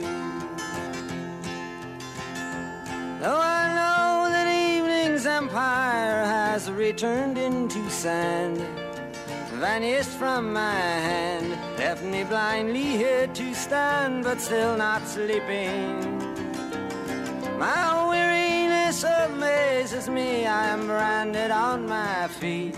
I have no one to meet, and the ancient empty streets too dead for dreaming. Hey, Mr. Tambourine Man, play a song for me. I'm not sleepy, and there's no place I'm going to. Hey, Mr. Tambourine Man, play a song for me. In the jingle jangle morning, I'll come following you. Take me on a trip upon your magic swirling ship. My senses have been stripped. My hands can't feel to grip. My toes too numb to. עכשיו בגלי צה"ל, אהוד בנאי.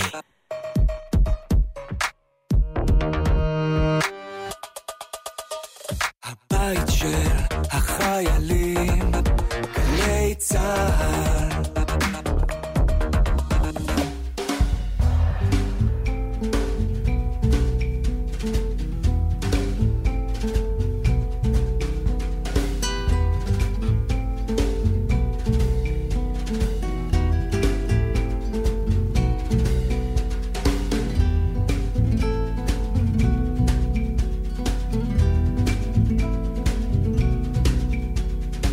אהלן. שלום עליכם. ברוכים הבאים לזה המקום, לזו השעה. ואיתנו.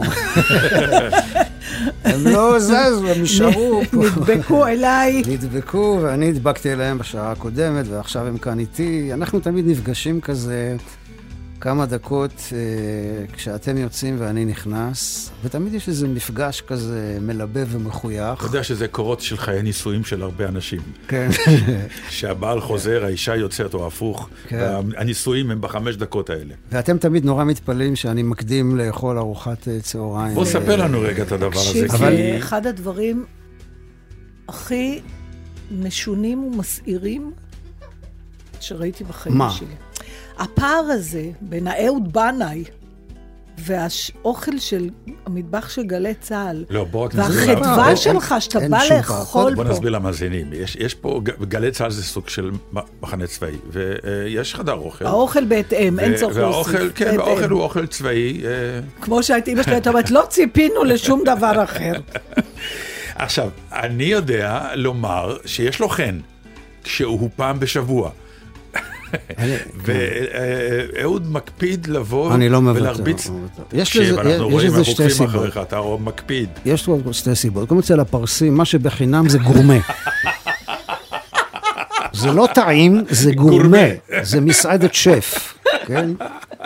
כי זה בחינם. זה אחד. דבר שני, אוקיי. זה מזכיר לי את אה, אלומי. שמה? מטבח צה"לי. כן. כאילו, מה עשית בצבא בכלל? הייתי נחלאי. אה, גם אני. כן. איזה קטע. מה, ב- אה, היית מחובר לאיזה איזה קיבוץ הייתם? ניר אליהו, שזה... קיבוץ דתי, לא? זה לא, לשדה אה, אליהו זה אליהו קיבוץ זה דתי. ניר אליהו זה ליד כפר סבא, אה, ממש על אה, גבול קלקיליה, כאילו, או, צופה לקלקיליה. אז אני הוזמנתי פעם לחתונה של מישהו מהגרעין שלי. בניר אליהו, והגעתי לקלקיליה. עכשיו נזכרתי למה הגעתי לקלקיליה. ולמה לא הלכת ללהקה צבאית? אה, אני אגיד לך, זה לא, לא, לא, לא, לא, לא התאים לי, כי אני אז, אה, בתקופה ההיא, בגיל 18, הייתי כבר שומע מוזיקת רוק ודברים כאלה. ואז ללכת ללהקה צבאית, לעשות את כל, הת... סליחה, לא רוצה לפגוע באף אחד, אבל כל התנועות האלה, העמדה קראנו לזה. המדע, העמדות, המדע, כן. וכל זה, זה הרגיש לי מאוד מביך. לא מתאים. עכשיו, גם אני לא ניגנתי אז כל כך, ניגנתי רק קצת קט סטיבנס ולאונרד כהן בגיטרה. לא החזקתי מעצמי זמר בכלל, תקשיב, אתה לא מבין. שחקן לא מי יודע מה, אבל מה קרה? כן.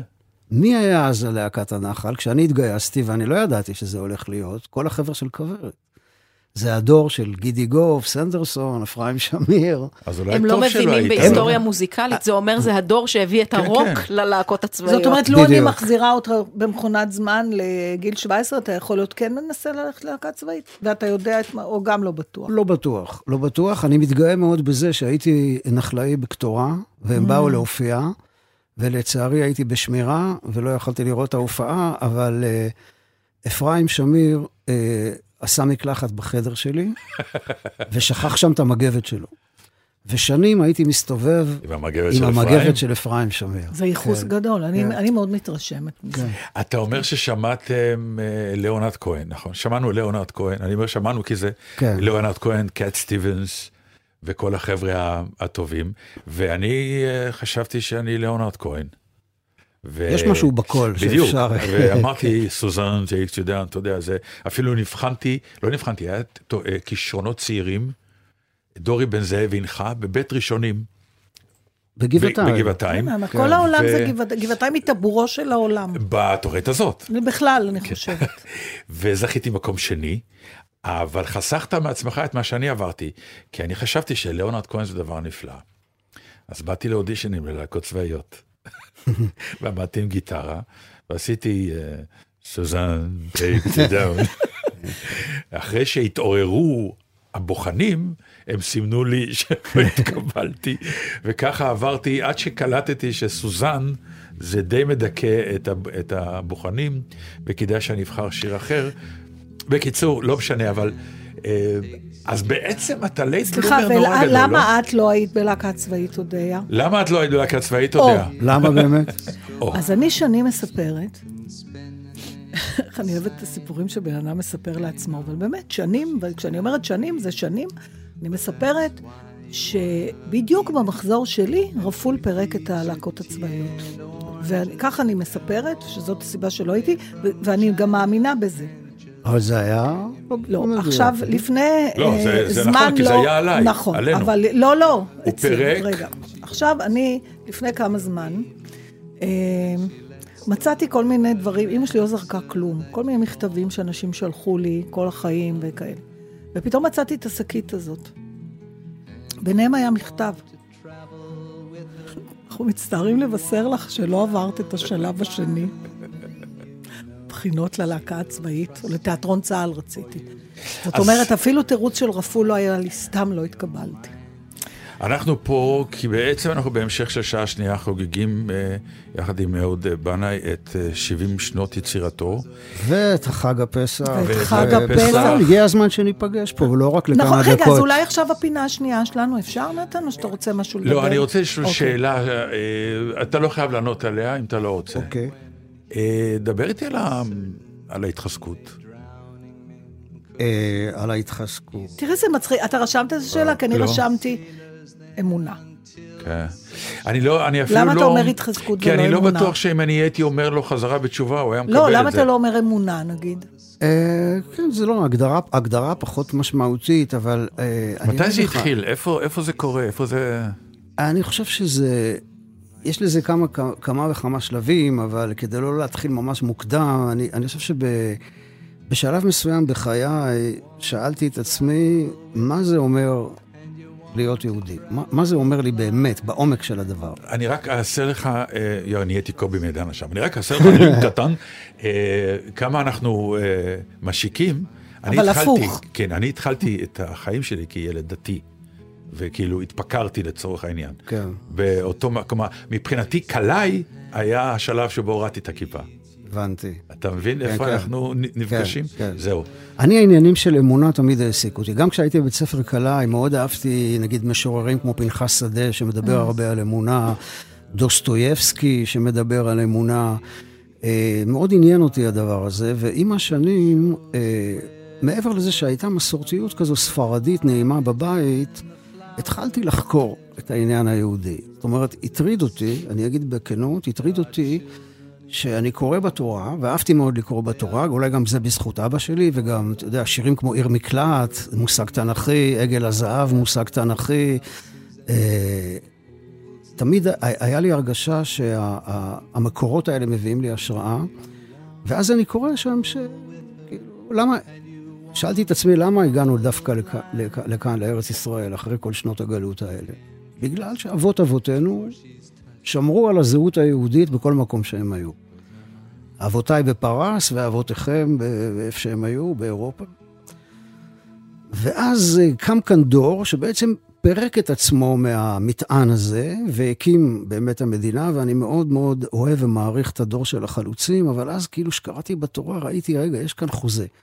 לאיפה שאני אלך, החוזה הזה על המקום הזה, זה הסיבה שאנחנו כאן. אם לא היה לנו תורה, לא היינו מגיעים לפה. היינו הולכים לאוגנדה או לכל מקום אחר, או בכלל אולי לא, לא היינו נשארים כעם. ושם כתוב בפירוש, אתה צריך לעשות ככה וככה וככה, ובעיקר עניין של שמירת שבת. זה מאוד הטריד אותי.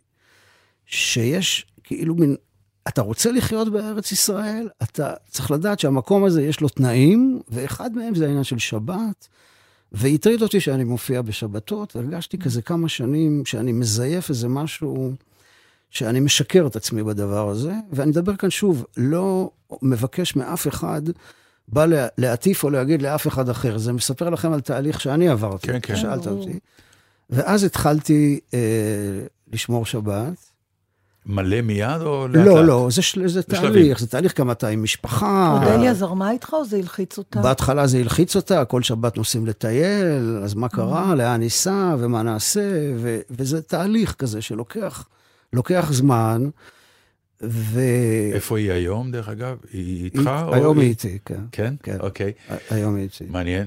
תחזור אל הסיפור. ואז גיליתי באיזשהו מקום, אה, השבת הייתה כמו איזה מין פתח שפתח לי מקום של הרבה הרבה, אה, איך אני אגיד, מרחב רוחני מאוד מאוד גדול. כל העושר הזה של ספרות יהודית, פילוסופיה יהודית, וגם מצאתי שהדבר הזה, איך תקרא לו, ההתחזקות או החזרה בתשובה, מה שלא יהיה, פתח אותי. לא סגר אותי, כי אני מסתכל קצת לפעמים בחשש על בעלי תשובה שפתאום הוא היה בשמאל, פתאום הוא הפך להיות ימני. היה לו חברים גויים, פתאום אין יותר גויים, הם יוצאים מהתחום. אה, אה, שמע מוזיקה לד זפלין, לא שומע לד זפלין. אני הרגשתי שאני לא יכול להיות במקום הזה. ואז הבנתי בעצם שאני יכול להיות, איך אני אגדיר את זה? חילוני שומר מצוות.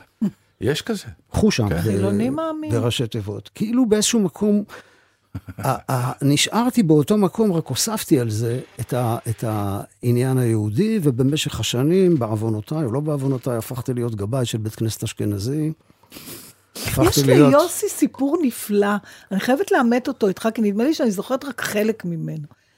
משהו שהוא, אה, אמר לו הרב של ירושלים שהוא יבוא לבקר את אימא שלו. אתה מכיר את הסיפור הזה? ויוסי אמר לו, אבל אני רק בשבת יכול, כי אני עובד כל השבוע. והוא אמר לו, אז תבוא בשבת. תחנה רחוק ותבוא. והוא אמר לו, איך? אבל הרב אצלנו ב... הוא גר אז. בבבלי או משהו, אמר ששבת זה. הכי...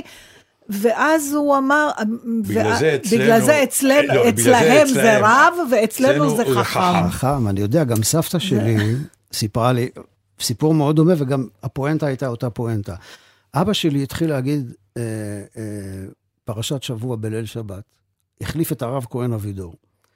עכשיו, היא יושבת לבד, סבתא בכורה, בדירה שלה בשוק מחנה יהודה, שהוא שומם בליל שבת, דממה, דממה מוחלטת, ועכשיו הבן שלה אומר דבר תורה על פרשת השבוע בטלוויזיה, והיא לא יכולה לשמוע. אה, הלכה לרב, היא סיפרה לי את זה, הלכה לרב, הרב אמר לה, גברת בכורה כך, את מדליקה את הטלוויזיה לפני כניסת שבת.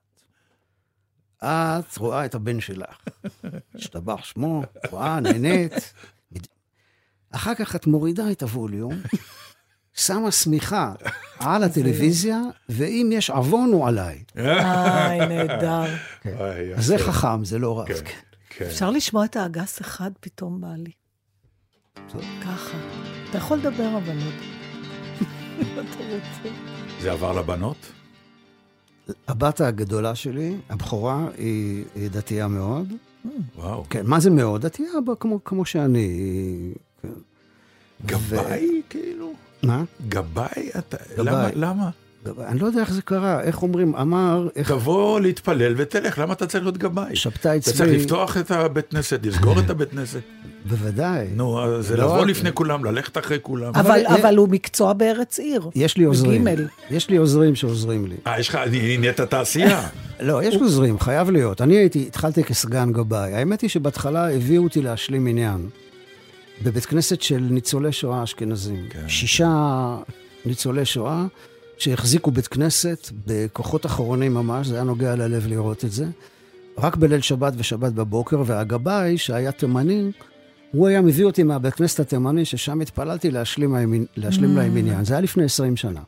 אני הייתי אז בן 50, והם קראו לי צוציק.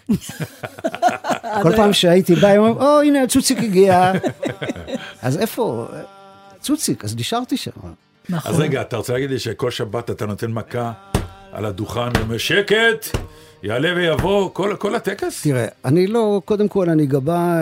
אה, שקט. שקט. אני מאמין ב- ב- כאילו כמו מוזיקה כזה, אתה יודע. ל- אבל צריך אה, לגבות כספים, צריך... צריך אה, לגבות כספים, יש לי, אני, יש לי את החשבון בנק והקופה של הבית כנסת אצלי, וגם אה, אני מעלה לתורה ועושה מי שברך. אם, אם אתם רוצים, אני יכול לעשות לכם מי שברך. יאללה, כן, תעשה לי. בסגנון אשכנזי.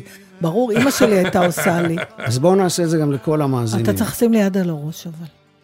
על הראש שלי. אה, שלך. בסדר. זה בסדר? לא, לא, הנה ככה, אני מושיט כן. כאן, אני צריך רגע להתרכז, כן. אבל זה גם לכל המאזינים, כן? מי שברך אבותינו אברהם, יצחק ויעקב, הוא יברך את כל מאזיני התוכנית רום אצלי גלי צה"ל בשעה זו, בעבור שמקשיבים לתוכנית, ובשכר זה הקדוש ברוך הוא ישמרם ויצילם מכל צרה וצוקה ומכל נגע מחלה, ויזכו לעלות לרגל עם כל ישראל לחייהם, וכן יהי רצון, ונאמר אמן. אמן. אמא שלי הייתה אומרת לי את זה עם האימהות, לא עם האבות. אתה עושה לי מישהו בערך עם האימהות. מה, זה היה האלתור שלה או אפשר? לא, לא, אפשר אה, בהחלט. אתה ודאי. יודע, זה אבל מאוד הפריע לי בתור ילד דתי שמגיע לבית הכנסת, שדיברו על כסף בעליית תורה, זה עצבן אותי. מתי, איפה לא מדברים על כסף? לא, אבל זה שבת. גם מערת המכפלה בחינם, היה אבל זה. שבת, כאילו יעלה ויבוא וזה, ואז מי שברך וזה, ויתרום לבית הוא הכנסת. לא חייב לתרום, הוא לא חייב לתרום בכלל. אין, אבל מודיעים לפני כולם, ראית מישהו שלא? אז אם הוא היה אומר לו חי שקלים, הוא היה אומר חי מאות שקלים, הוא היה מסבך אורה אותו. מורג, לדעתי, כן, כתבה פעם ספר שקראו לו אה, 100 תפוחים חדשים, לא כולל אה, מע"מ. מפני שהיא, אם אני זוכרת נכון, סליחה אורה אם אני לא מדייקת, אבל אני זוכרת שהיא הייתה נשואה או חיה בזוגיות עם מישהו שחזר בתשובה, ו- והיא בהתחלה הלכה איתו לכל... וזה אה, הדהים אותה לראות שבערבי שישי יושבים, אז כאילו אסור לדבר על כסף. בשבת, אז הם היו אומרים תפוחים, כמה עלתה השמלה? 100 תפוחים. כן, אבל- היא אבל דיברה לא- על זה מהזווית של הזיוף של אה, הדבר. אבל, אצלנו אה, בבית הכנסת באמת לא, לא, לא, אתה לא חייב לתרום, לא מדברים על כסף, לא מוכרים עליות. מה זה, הוא היה עולה עם כרטסת. לא, לא, זה... פה- ממש, פה הוא אין- היה עולה עם כרטסת. והיה בכרטסת מסמן עם לא יודע מה, כמה צריך לגבות במוצאי שבת. אתה יכול לראות את עצמך, עכשיו, אנשים היו בורחים במוצאי שבת, שהוא לא יתפוס אותם. אתה יכול לראות את עצמך בא. לבית כנסת של אהוד נגיד, אז זה שבת. תראי, א', לא, כן. כי אני לא הולך לבית הכנסת, כי... אה, אז זה לא, טוב, יש לי כן. ויכוח מאוד גדול, אם אני בא לשם... אנחנו כל יום אז- כיפור פה מתקוטטים. אז כן, אם אני בא, אז אני בא כי אני עוד באמונה לעשות את מה שצריך, ואם אין לי את זה, אז אני לא צריך לבוא בשביל הפסאדה או המסורת או whatever. אני לא, לא מאמין. גם בתור ילד שהייתי עומד ורואה אנשים מתפללים, ואתה רואה שהם באמת אומרים מילים. כי צריך להתפלל, אז הם אומרים מילים. הרבה אומרים מילים, מילים. לא האמנת מילים. לכוונה כן, שלהם? לא. יש, היו הרבה יהודים שראיתי אותם מתפללים בלא חבר. ואז הגיעו החבר'ה הצעירים, מלאי כוונה. זה היה קונטרה שהרצתי אותם על זה. זוכר שאהבתי את כל החבר'ה של בני עקיבא, כי כשהם התפללו, א', הבנתי את המילים, כי פתאום זה לא היה עבריס ויידיש, אלא כן. דיברו עברית ואמרו מילי, מילות תפילה כיאה. תמיד אמרתי, או, עכשיו אלוהים מבין מה, מה אומרים לו. ומצד שני, הייתה כוונה גדולה, ולזה התחברתי. בוא נלך לפינה השנייה שהייתה לנו, יאללה. שקראו לה אה, כף רגלי לא, לא תדרוך תדרוך. שוב. שזה נכון. בא מהמקום שאמרנו, די כבר עם כל ההמלצות. אנחנו רוצים לשמוע אזהרות, לא יכול להיות שלכולם טוב כל הזמן לכל מקום שהם הולכים. והיו תשובות נפלאות. אז בפינה שעשינו ה- בלילה. דרך אגב, את- איזה אתה הכי זוכר? לא זוכר. אני זוכרת אה, לונה פארק משהו. את הלונה פארק, זה גרייניק נדמה לי היה? לא? לא. שהוא כף רגלו לא תדרוך? ברבא זה היה עם אלונה אני פארק? לא מי זה זוכרת. היה? אני לא זוכרת. אני זוכרת. את דניאל סולומון, שנתן תשובה נפלאה, מה זה היה? שכף רגלו לא תדרוך שוב בילדות שלו. אה, זה כן, היה- לא, קשה שם. כן, כן. אז אה, אהוד, כף רגלך לא תדרוך שוב איפה? כף רגלי לא תדרוך שוב בחוות אה, קטיף צבעונים בהולנד. איזה ספציפיקציה. אני מאוד ספציפי. מה זה ספציפי? אני מאוד ספציפי. אני קיבלתי התראה מראש על הפינה הזו. כן, כן. אני לא ישנתי כל הלילה, רק לחשוב על התשובה. אז ככה זה הייתי בהולנד ב-1980 ונשארתי בלי כסף, ומישהו אמר לי, סע שם לאיזה אזור, שעתיים נסיעה מאמסטרדם. יש שם אזור שקוטפים צבעונים, ואתה יכול להיות שכיר ולעבוד בזה. אני מגיע לשם, עובר מחווה לחווה, אין עבודה, אין עבודה, והגדיל לעשות איזה הולנדי, עיקר הולנדי, יושב על טרקטור, מכבה את הטרקטור, אומר לי, מה אתה רוצה באנגלית? כן, אז אני אומר לו, יש לך עבודה בקטיף צבעונים? הוא אומר לי, אני לא מבין, היית פה אתמול? אמרתי לך שלא. אז למה אתה בא עוד פעם היום? אמרתי לו, לא הייתי פה אתמול. אמר, טוב, אתם הטורקים כולכם נראים אותו דבר. ואז סוף סוף מצאתי עבודה, נכנסתי לאיזה מחסן, והעבודה הייתה לנקות אה, בצלים של צבעונים מבוץ. כן. ועל כל סל אתה מקבל כמה גילדן, שזה באמת, הייתי יכול לקבץ נדבות בוונדל פארק, הייתי מרוויח יותר. לא משנה, אני עובד, עובד, ומהבוקר לא אכלתי כלום ולא שתיתי, ופתאום נכנסת בעלת הבית עם מגש קפה, מהביל, עם עדים כזה, ואני, וואו, הנה, הולך לקבל את הקפה. והיא עוברת ונותנת לזו, לזה, לזו, לזה, ומדלגת עליי. וחוזרת לאיפה שהיא באה. אני מחכה כמה דקות, ואז אני שואל מישהי לידי, תגידי, היא תבוא עוד פעם? היא תביא, היא תביא לי קפה? היא אומרת, במבוכה כזאת, לא, לא, היא מביאה קפה רק לתושבי הכפר, זרים לא. יואו. אז קמתי, כמעט בעטתי בסל של הפקעות, ויצאתי מעבדות לחירות, ולא חזרתי לשם, וכף רגלי לא תדרוך בחווה של. לא, לא אגיד פרה הולנדית, אבל ההולנדית הזו. כן. אבל אה, גם ראית קצת בשדות זרים. אתה, היה לך איזה רומן עם מישהו אה, לא ישראלית, שהיית צעיר, נכון? מה סיפרת פעם? איך קראו לה? מישהי לא ישראלית? מה, על מה אירלנדית? או. כן, משהו. טוב, מקווה שנגיע הביתה בשלום אחר כך. אה, אה, כן, היו, בוודאי. הייתה, היו מתנדבות בקיבוץ. אה, יודע. הדור הזה. וואי, אני נשואה לאחד. מזה. אה, ואיך הכרת את אה, אודליה? תשמע, זה כאן... זה סיפור טוב. יש, יש אחד לא? שהוא אשם בזה. קוראים לו יוסי. אה, פשוט ככה. אה, וזה באמת היה יום למחרת השבעה על אימא שלי, שבערך חודש לפני שאימא נפטרה, יוסי בא ואמר, תשמע, אני כותב מחזה על צוענים, ואני אה, כותב דמות שאני רואה אותך. זה, אתה תהיה צועני אילם, שקוראים לו יושקו. אתה תשב כל ההצגה על המדרגות של קר- קרוון של צוענים, ובמעברים אתה תנגן, כמו שאתה מנגן ככה, שאני שומע אותך פה, שאני בא ואני שומע אותך מהחדר, את המוזיקה הספק ספרדית, ספק פרסית הזו. זה התאים לי מאוד, כי אני אז, לא, אל תראו אותי עכשיו, אני אז הייתי מדבר, אה, מדבר אחת לשבועיים, דקותיים. מה, כזה שתקן היית? שתקן הייתי, כן, ממש. ו, ובאמת, אה, זה קרה, וכשהגעתי לחזרה הראשונה, פגשתי את אודליה שהייתה בצוות הרקדנים והרקדניות. היא רקדנית? אה, כן, היא הייתה רקדנית בלהקת ענבל, ו- ולקחו אותה להיות שם בצוות של הרקדניות, קראו לה, למחזמר הזה כמו ציפורים, וזה זה, זה עלה? עלה וירד. כן, ממש. כזה פלופ אני זה אגיד לך היה? למה, זה פלופ לא באשמתנו ולא באשמת אה, יוסי. אלא? מלחמת לבנון פרצה ממש חודש אחרי שה... אמרנו ה- טיימינג בחיים. כן. הנה, בבקשה. מטורף, אבל בארץ כן. זה חוכמה, תמיד יש תמיד משהו יש ש- משהו, כן. שגומר לך... בארץ עושים הכל למרות. כן. כן, למרות כן. הטיימינג. מוכרחים כן, להיות. שמח, אצלנו זה כן. ממש אה, לא רק בפורים. ואז מה היה? אז היא, הייתה בצוות, היית- אה, ובכל זאת אתה שתקן, אז איך בכל זאת הוצאת היית כמה שתקן מילים? ביישן או שתקן מתנשא? לא, שתקן אה, ביישן. ביישן. כן, כן. אני גיינו בראש פינה, הייתי גר שם בוואדי, והכל באיזה מין שקט כזה. ובכלל, עוד שחזרתי מלונדון, אז גם בלונדון, כאילו, אתה יודע, הייתי כזה, בסביבי כל הישראלים צועקים וזה, ואני כזה... ואז בסופו של דבר... אה, הרקדנית מולך. הרקדנית מולי, ומסתבר שהיא גרה ברמת גן, ואני בגבעתיים.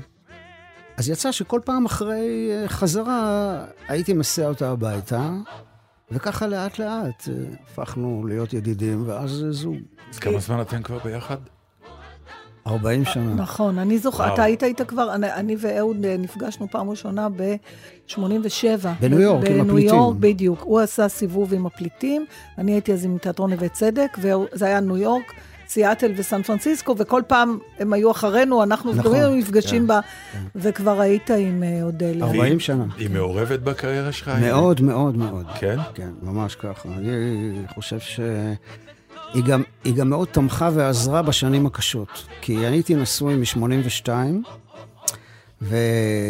ופרצתי רק חמש שנים אחרי זה, וכל התקופה הזאת הייתה קשה. עבדתי כ...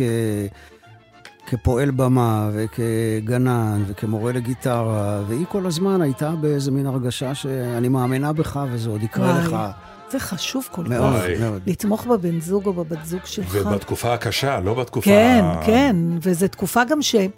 תשמעו, גם אה, לחץ כלכלי זה, זה צובע הכל. אנחנו יכולים להתפייט מהיום עד מחר על כן.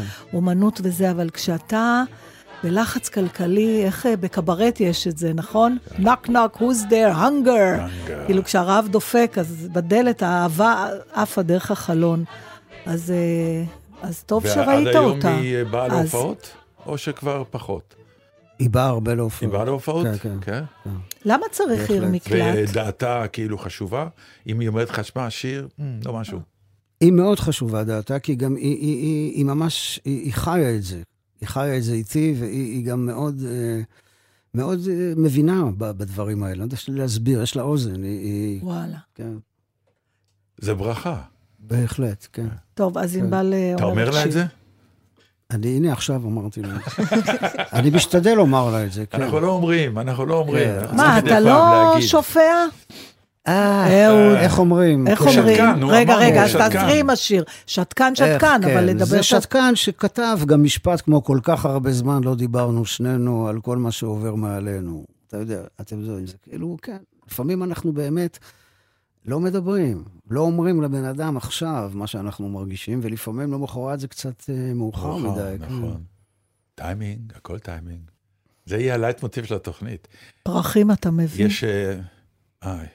מי מביא פרחים? פצ'קה למד. פצ'קה מביא לך פרחים? למד להביא פרחים. למד. למרות שביקשתי פרחים. סגולים לליל הסדר, הביא ורוד ובורד, הוא אומר לי, זה סגול.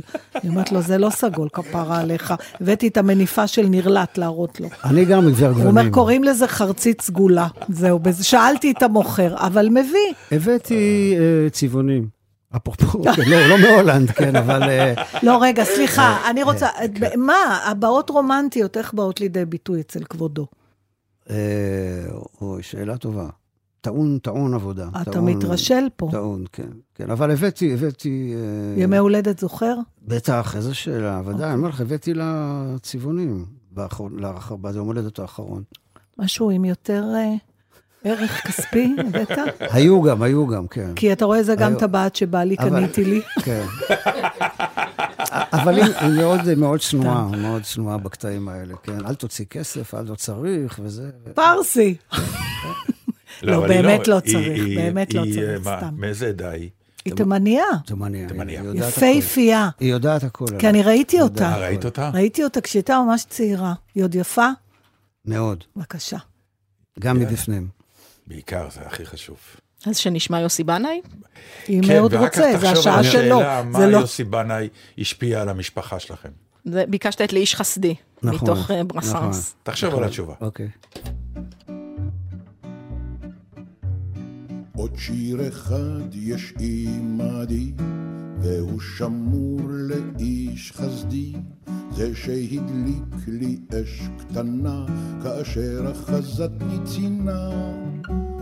זה שהסיק תנור קטן, שברחובי המהוגן, כל הדודות החסודות סגרו בפניי את דלתן. חופן פחם, שני בולי עץ, זה לא קשה, זה לא הרבה, אך בליבי ניצתה האש, אשר לעולם לא תכבה. ובזכותם יבוא ראי אל הרקיע השביעי, לנשמתו שם מחכים כל הצדיקים. עוד שיר אחד יש עימדי, והוא שמור לאשת חסדי, שביום רעב וביום צמא, מימיה נתנה ולחמה. זו שפתחה לי צריף קטן, שברחובי המהוגן, כל הדודות החסודות פשוט הסתתרו בביתן.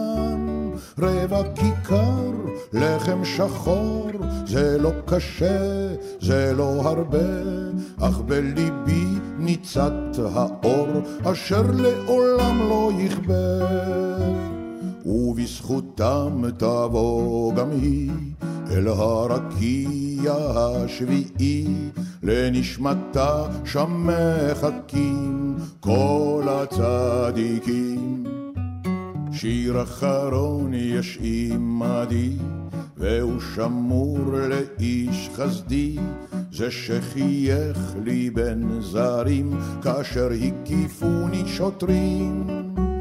זה שנתן חיוך קטן, כשברחובי המהוגן, כל התודות החסודות דקרו אותי במבטן. טעם של דבש, חיוך אחד, זה לא קשה, זה לא הרבה, אך בליבי ניצת החג, אשר לעולם לא יכבה. ובזכותם תבוא ראי אל הרקיע השביעי, לנשמתך שם מחכים כל הצדיקים. בסדר, איזה עכשיו היא צרחות צועקת פה. גם על אהוד, גם אתה צועק, יש פה אני מפיק צעקתי של אהוד. עליכם, אהוד ממש בסדר, אור עזרן, אור, לא. אתה עזרן, גם צועק הוא על אהוד. מנומס, הוא לא כמוני. הוא לא צועק, רק את צועקת עלינו. בסדר, מה שצריך, צריך. לא, אתה רואה, אנחנו מוכים וחבולים, אל תראה אותנו ככה. כן. אנחנו פה כבר 15 שנה כי אנחנו קשורים. פשוט קשורים, אחד לשני וגם לכיסאות. אה, מה, דבר איתי על יוסי. זה בכל זאת סוג של אושייה שהיא השפיעה על הבית. מאוד, מאוד. אני יכול לדבר על, על עצמי, להגיד כמה הוא השפיע עליי. אני זוכר שהייתי בן 12, ויוסי הביא לי מתנה ליום הולדת פטיפון. ובפטיפון, עם הפטיפון, זה היה פטיפון גארד כזה ישן, כי הוא קנה יואו, מערכת... אני לא אה, יכול לשמוע את המילים האלה. מה, פטיפון? זה הפטיפון שלי, הגארד הוא איזה עשה. הגארד, כן. הוא, הוא קנה מערכת סטריאופונית חדשה, משוכללת, הביא לי את הגארד הישן שלו עם שני אלבומים, שארל אזנבור וז'ורג' ברסנס. ואני ילד בן 12 שומע את האלבומים האלה ב repeat, לא מבין מילה, אבל כשדיברת על, על השיר או זה בשפה שאתה לא בשפה מבין, שאתה לא מדבר. כן, ואני אה, שר ביחד עם שרל אזנבור, קיטלי סלה, קיטלי סלה. אומר את העברות. כן, כן, כן, כן, ו- ולא מבין מילה, אבל כאילו נורא נורא נהנה, ואז אחר כך, כשאני בן 14, אה, הוא עושה את אה, יוסי שר ברסנס. ואז בעצם אני מתוודע אל המושג הזה של singer, songwriter, מה שנקרא chansonnier, סונר. עוד הרבה לפני שאני מכיר את בוב דילן ולאונרד כהן, שהכרתי אותם שנה או שנתיים אחרי זה. זאת אומרת, דרך יוסי אני לומד להכיר את הדבר הזה, שהוא גם מספר לי על ז'ורג' ברסנס, שזה לא עניין של הקול, אלא זה עניין של מה שאתה אומר, הסיפור שאתה מביא. הוא מספר סיפור. הוא, הדרך שבה אתה מספר את הדרך, הסיפור. כן. ואני מוקסם מהדמות הזאת של ברסנס, שמופיע ב- רק בפריז ולא יוצא משם. וכמובן השירים עם איזה משהו חתרני כזה, ועסיסי, ו...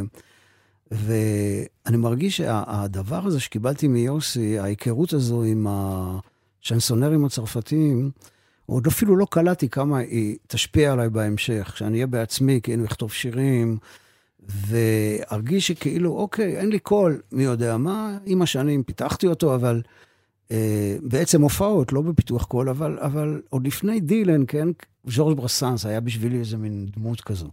אחר כך יוסי, איך שהוא עומד על במה, כמובן, מטאור, פשוט הוא היה אה, מנטור כזה בעצם המהות שלו. לקח, היה לי גם תקופה שעבדתי איתו. הייתי כאילו מנהל, מנהל הבמה שלו, ואז הייתי משתאה ל- איך כל הופעה זה עד הסוף, כולו כולו בפנים, מזיע את הנשמה שלו, נותן את כל מה שיש לו, חי את הכל מחדש כל פעם. זה, איך הוא אמר, יראת קודש. במה כמקום שיש יש יראת קודש, אז אה, זה השראה ממש הוא גם היה אה, דוד לכל צעיר החיים. יחסית שלך, כן, נכון? כן, כי הוא- אביך הוא הבכור. נכון. תגיד, הייתה קנאת אחים? Uh, תראה, אני חושב, אם אני אנסה לומר את זה בשיא הכנות, uh, לאבא שלי, אני חושב שהיה, לא היה לו קל. לא היה לו קל כי הוא היה הבנאי הראשון.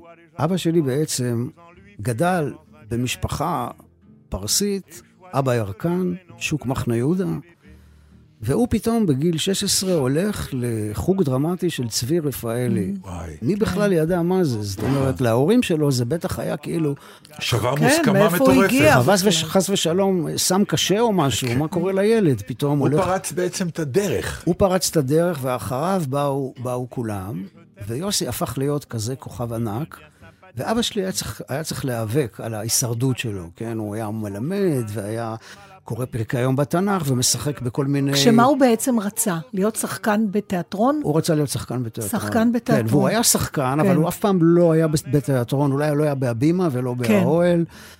ואני חושב שגם אה, אה, תקופה, תקופה מסוימת, נראה לי שזה לא היה לו קל. אבל כשהשנים חלפו, אה, בעיקר אחרי שאבא שלי התאלמן, הוא ויוסי הפכו להיות מאוד מאוד מאוד קרובים. מאוד מאוד קרובים.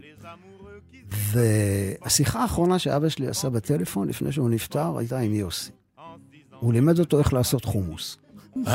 זה יוסי סיפר לי. כן. וואי. לימד את יוסי לעשות חומוס, ושעה אחרי זה זהו, זה נתן הדבר. גז והמריא לדרכו. הדבר בן כמה הוא היה, האחרון אביך. שנפטר? 74,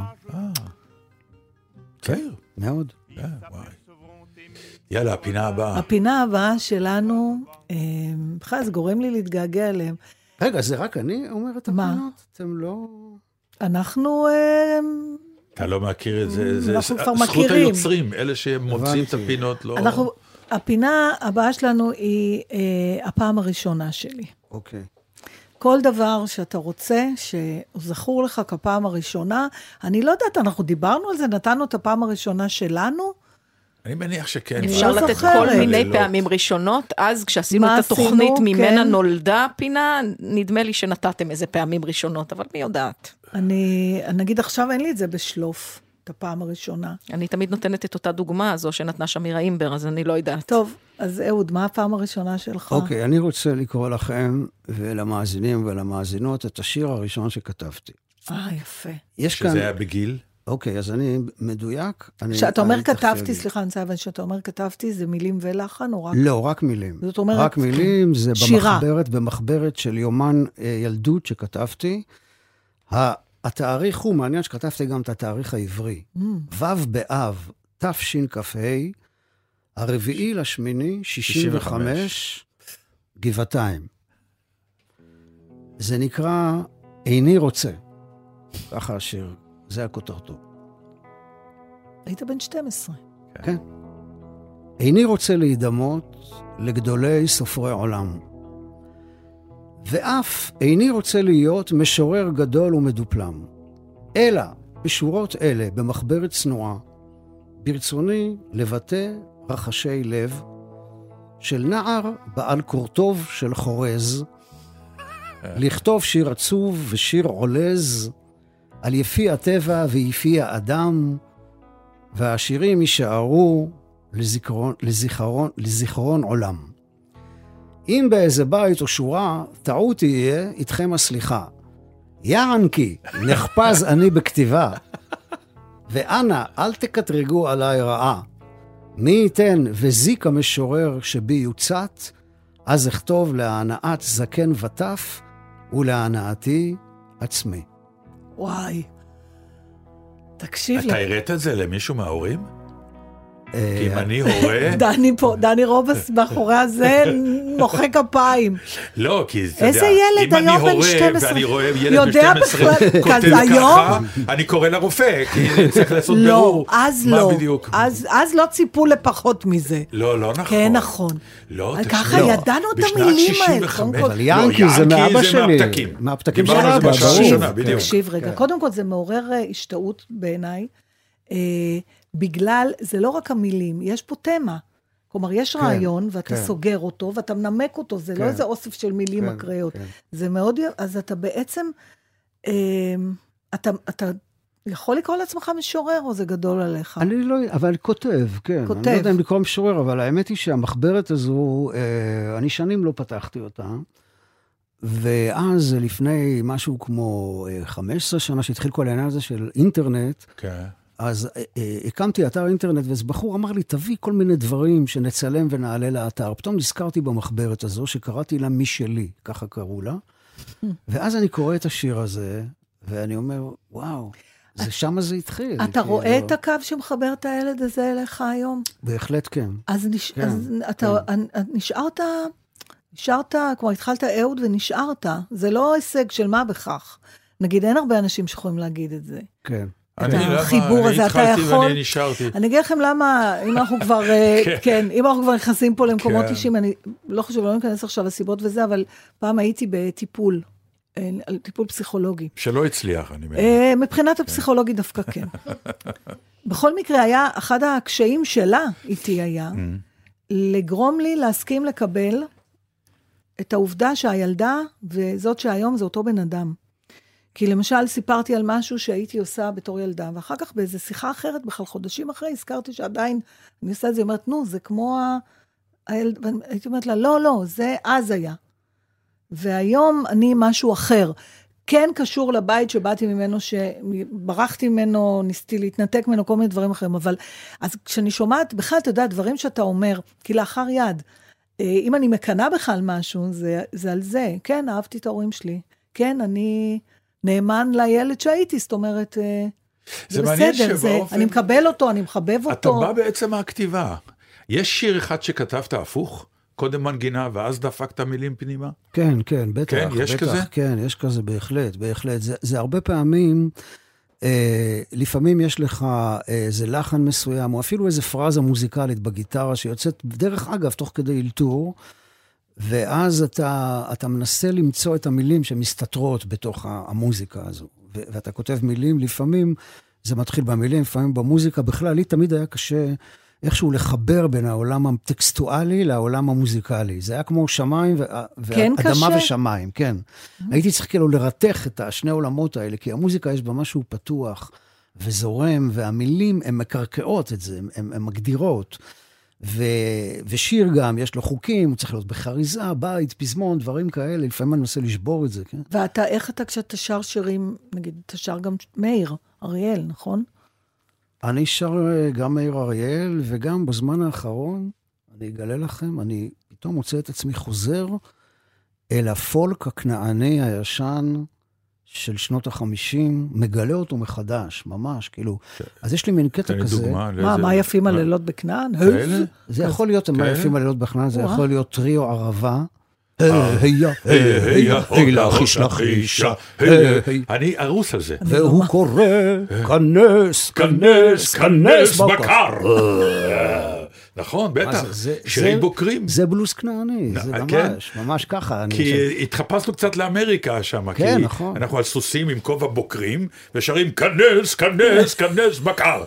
ואם זה היה באמריקה, זה היה כנס, כנס, כנס בקר. אז זה כאילו באמת טריו ערבה, אילקה ואביב, כן. האמרנים, הפרברים. אילקה היה מחלל מהצד. מה מושך נכון. אותך לזה? זה קצת, נש... זה קצת נלעג אפילו היום, כשאתה שומע את זה, אתה אומר, מה זה? אבל לא, זה כבר, לא יודע, לי, לי עברתי את התקופה הזאת שזה נלעג. פתאום אני מוצא בזה איזשהו קסם באמת של אנשים שניסו ליצור כאן, זה בסיפור זהו. מעניין. נגיד אהרון אשמן, הוא היה מסתובב בכפרים של בדואים.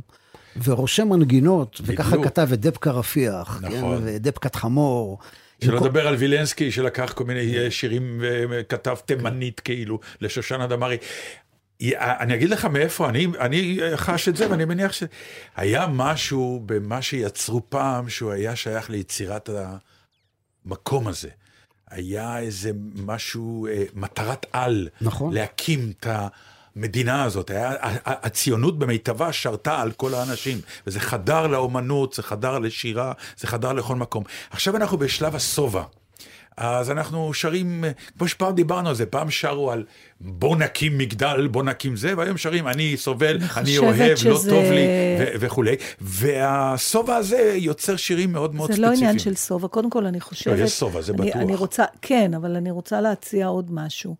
אה, דיברנו על געגועים, זה גם געגוע לעידן של תמימות, לא במובן התמוי של המילה, אלא במובן שהיה ברור, זה ככה, זה ככה, זה ככה, זה טוב, זה רע, זה נכון, זה, לא נכון. אבל זה לא סותר, כי זה לא, היה זה לא בתוך סותר, העניין ברור של שלא. היצירה הזאת של המדינה. ודבר שני, אולי לא סתם אה, אתה נמשך למקומות האלה, כי עניין של זהות היום הוא מאוד, אה, זה עניין פה.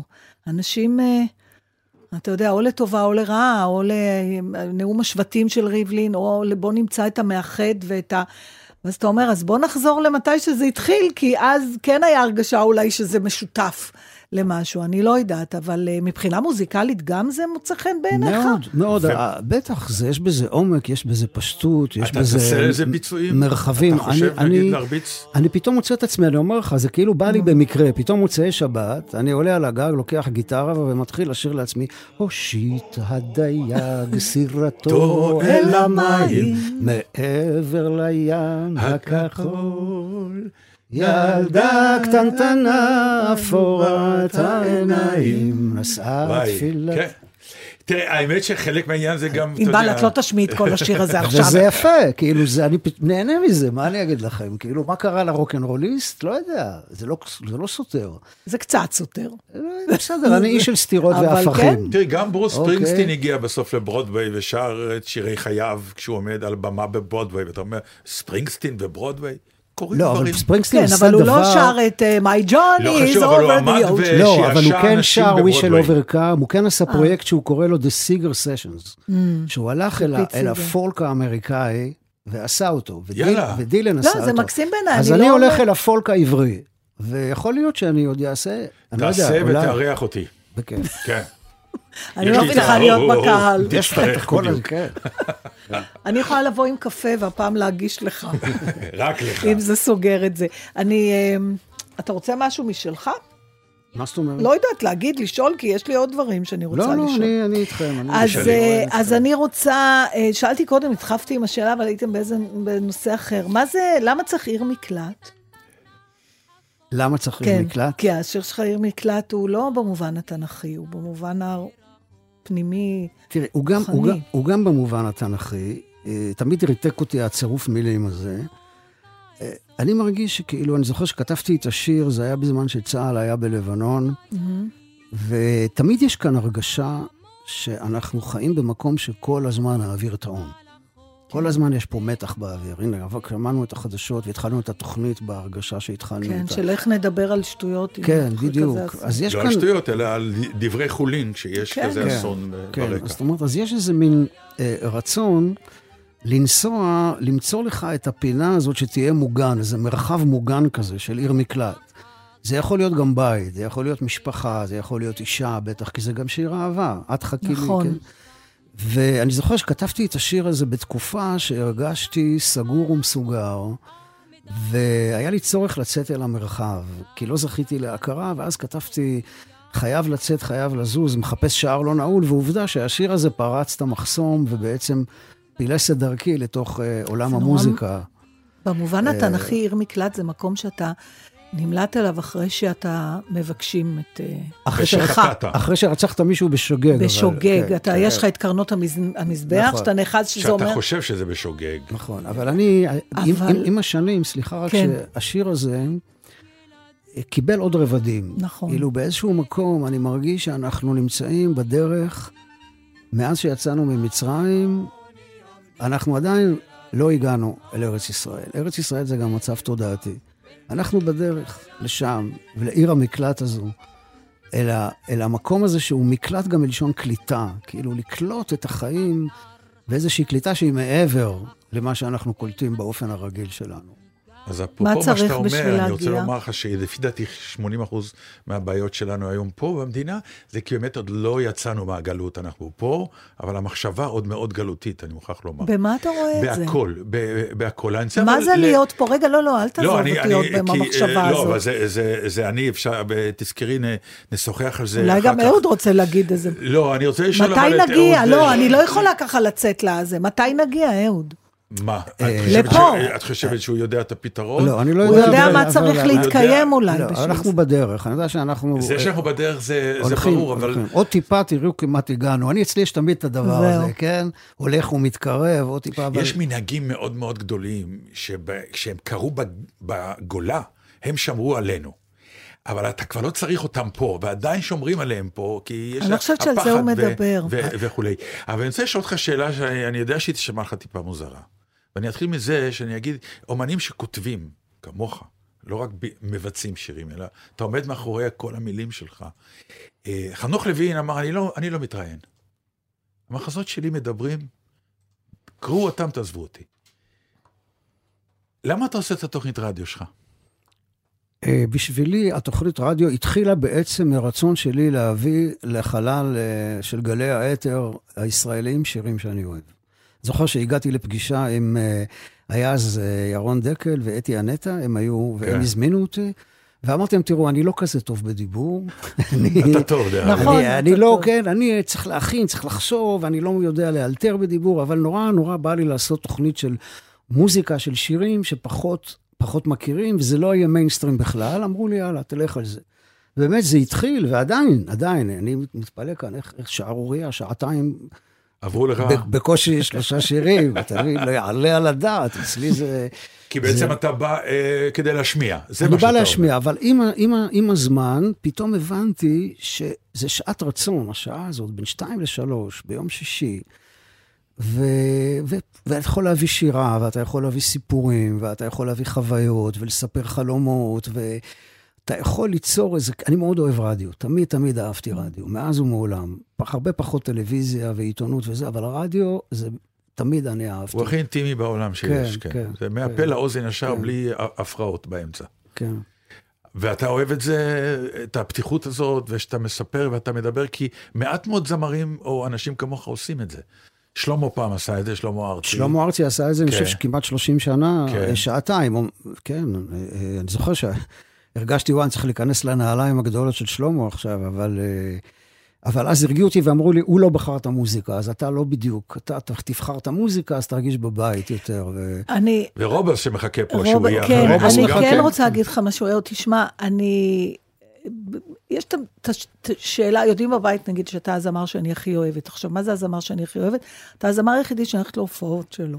אני טוב, לא- קיבלת הזמנות. כמעט לא, לא, לכל ההופעות. סתם אני... אני היא. קנתה גם לא מעט. די כן. כבר, הפולניות עכשיו, הזאת. למה? היא הדליקה, יש- היא הדליקה, אני אספר עכשיו. היא הרימה על הרגליים לא, את כל כל היכל היכל התרבות לפני חודש. מה היה? ספר. לא יודע. בעיקר, הייתי כמו היא הראשונה שקמה נכון. ועשתה אני תנועות כאלה בידיים, ואחריה עוד אלף אנשים לא, לא. פעם גרבוס סיפר על איך הוא יושב במונית ומתאפק, כן. ואז הנהג מונית שם שירי ארץ ישראל, והוא אומר לעצמו, אתה לא מצטרף, אתה לא, והוא נשבר בדרך לתבור.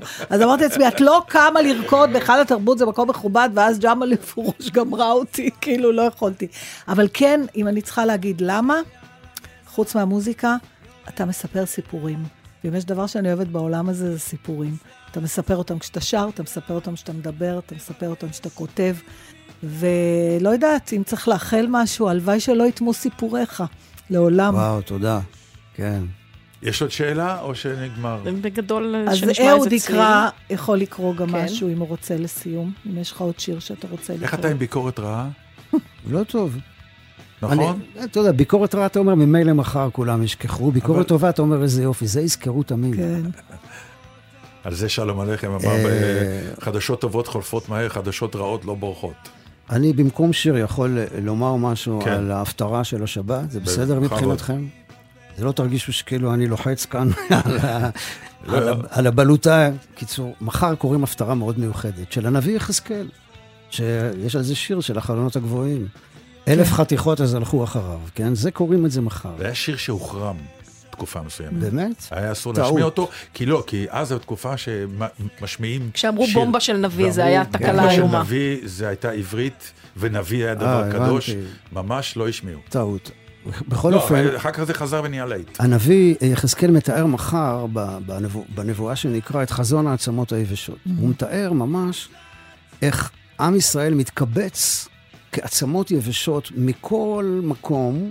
זה חשבתי, אתה חושב על זה באמת, מה קרה במאה השנים האחרונות, איך כל העצמות האלה באות ומתחברות לגוף. עכשיו, לחבר גוף זה לא קל, זה קשה.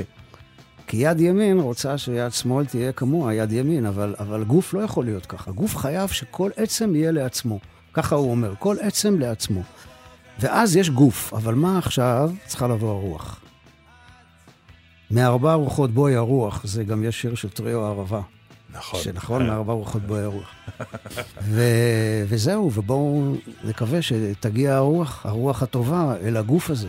כן, ושכל העצמות יבינו שצריך את כל העצמות בשביל לחיות. בשביל הגוף הזה, כן. בלי לשבור עצמות, כן.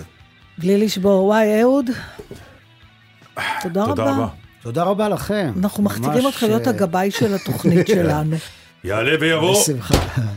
יעלה ויבוא ו- דני רובס. אחרי דני החדשות. רובס, אז אה, יאללה, בחילופים חדשות הבאים שיהיו טובות. לנו, הוא פשוט ייתן לנו את הברכה הזאת, את המי שברך, וככה אנחנו... וואי, אני. מרגישה ממש... אה, מבורכת. מ- כן. שבת שלום. שיהיה חג שמח ושבת שלום שבת לכולם, שלום, מועדים ורק לשמחה. בשורות טובות, אמן.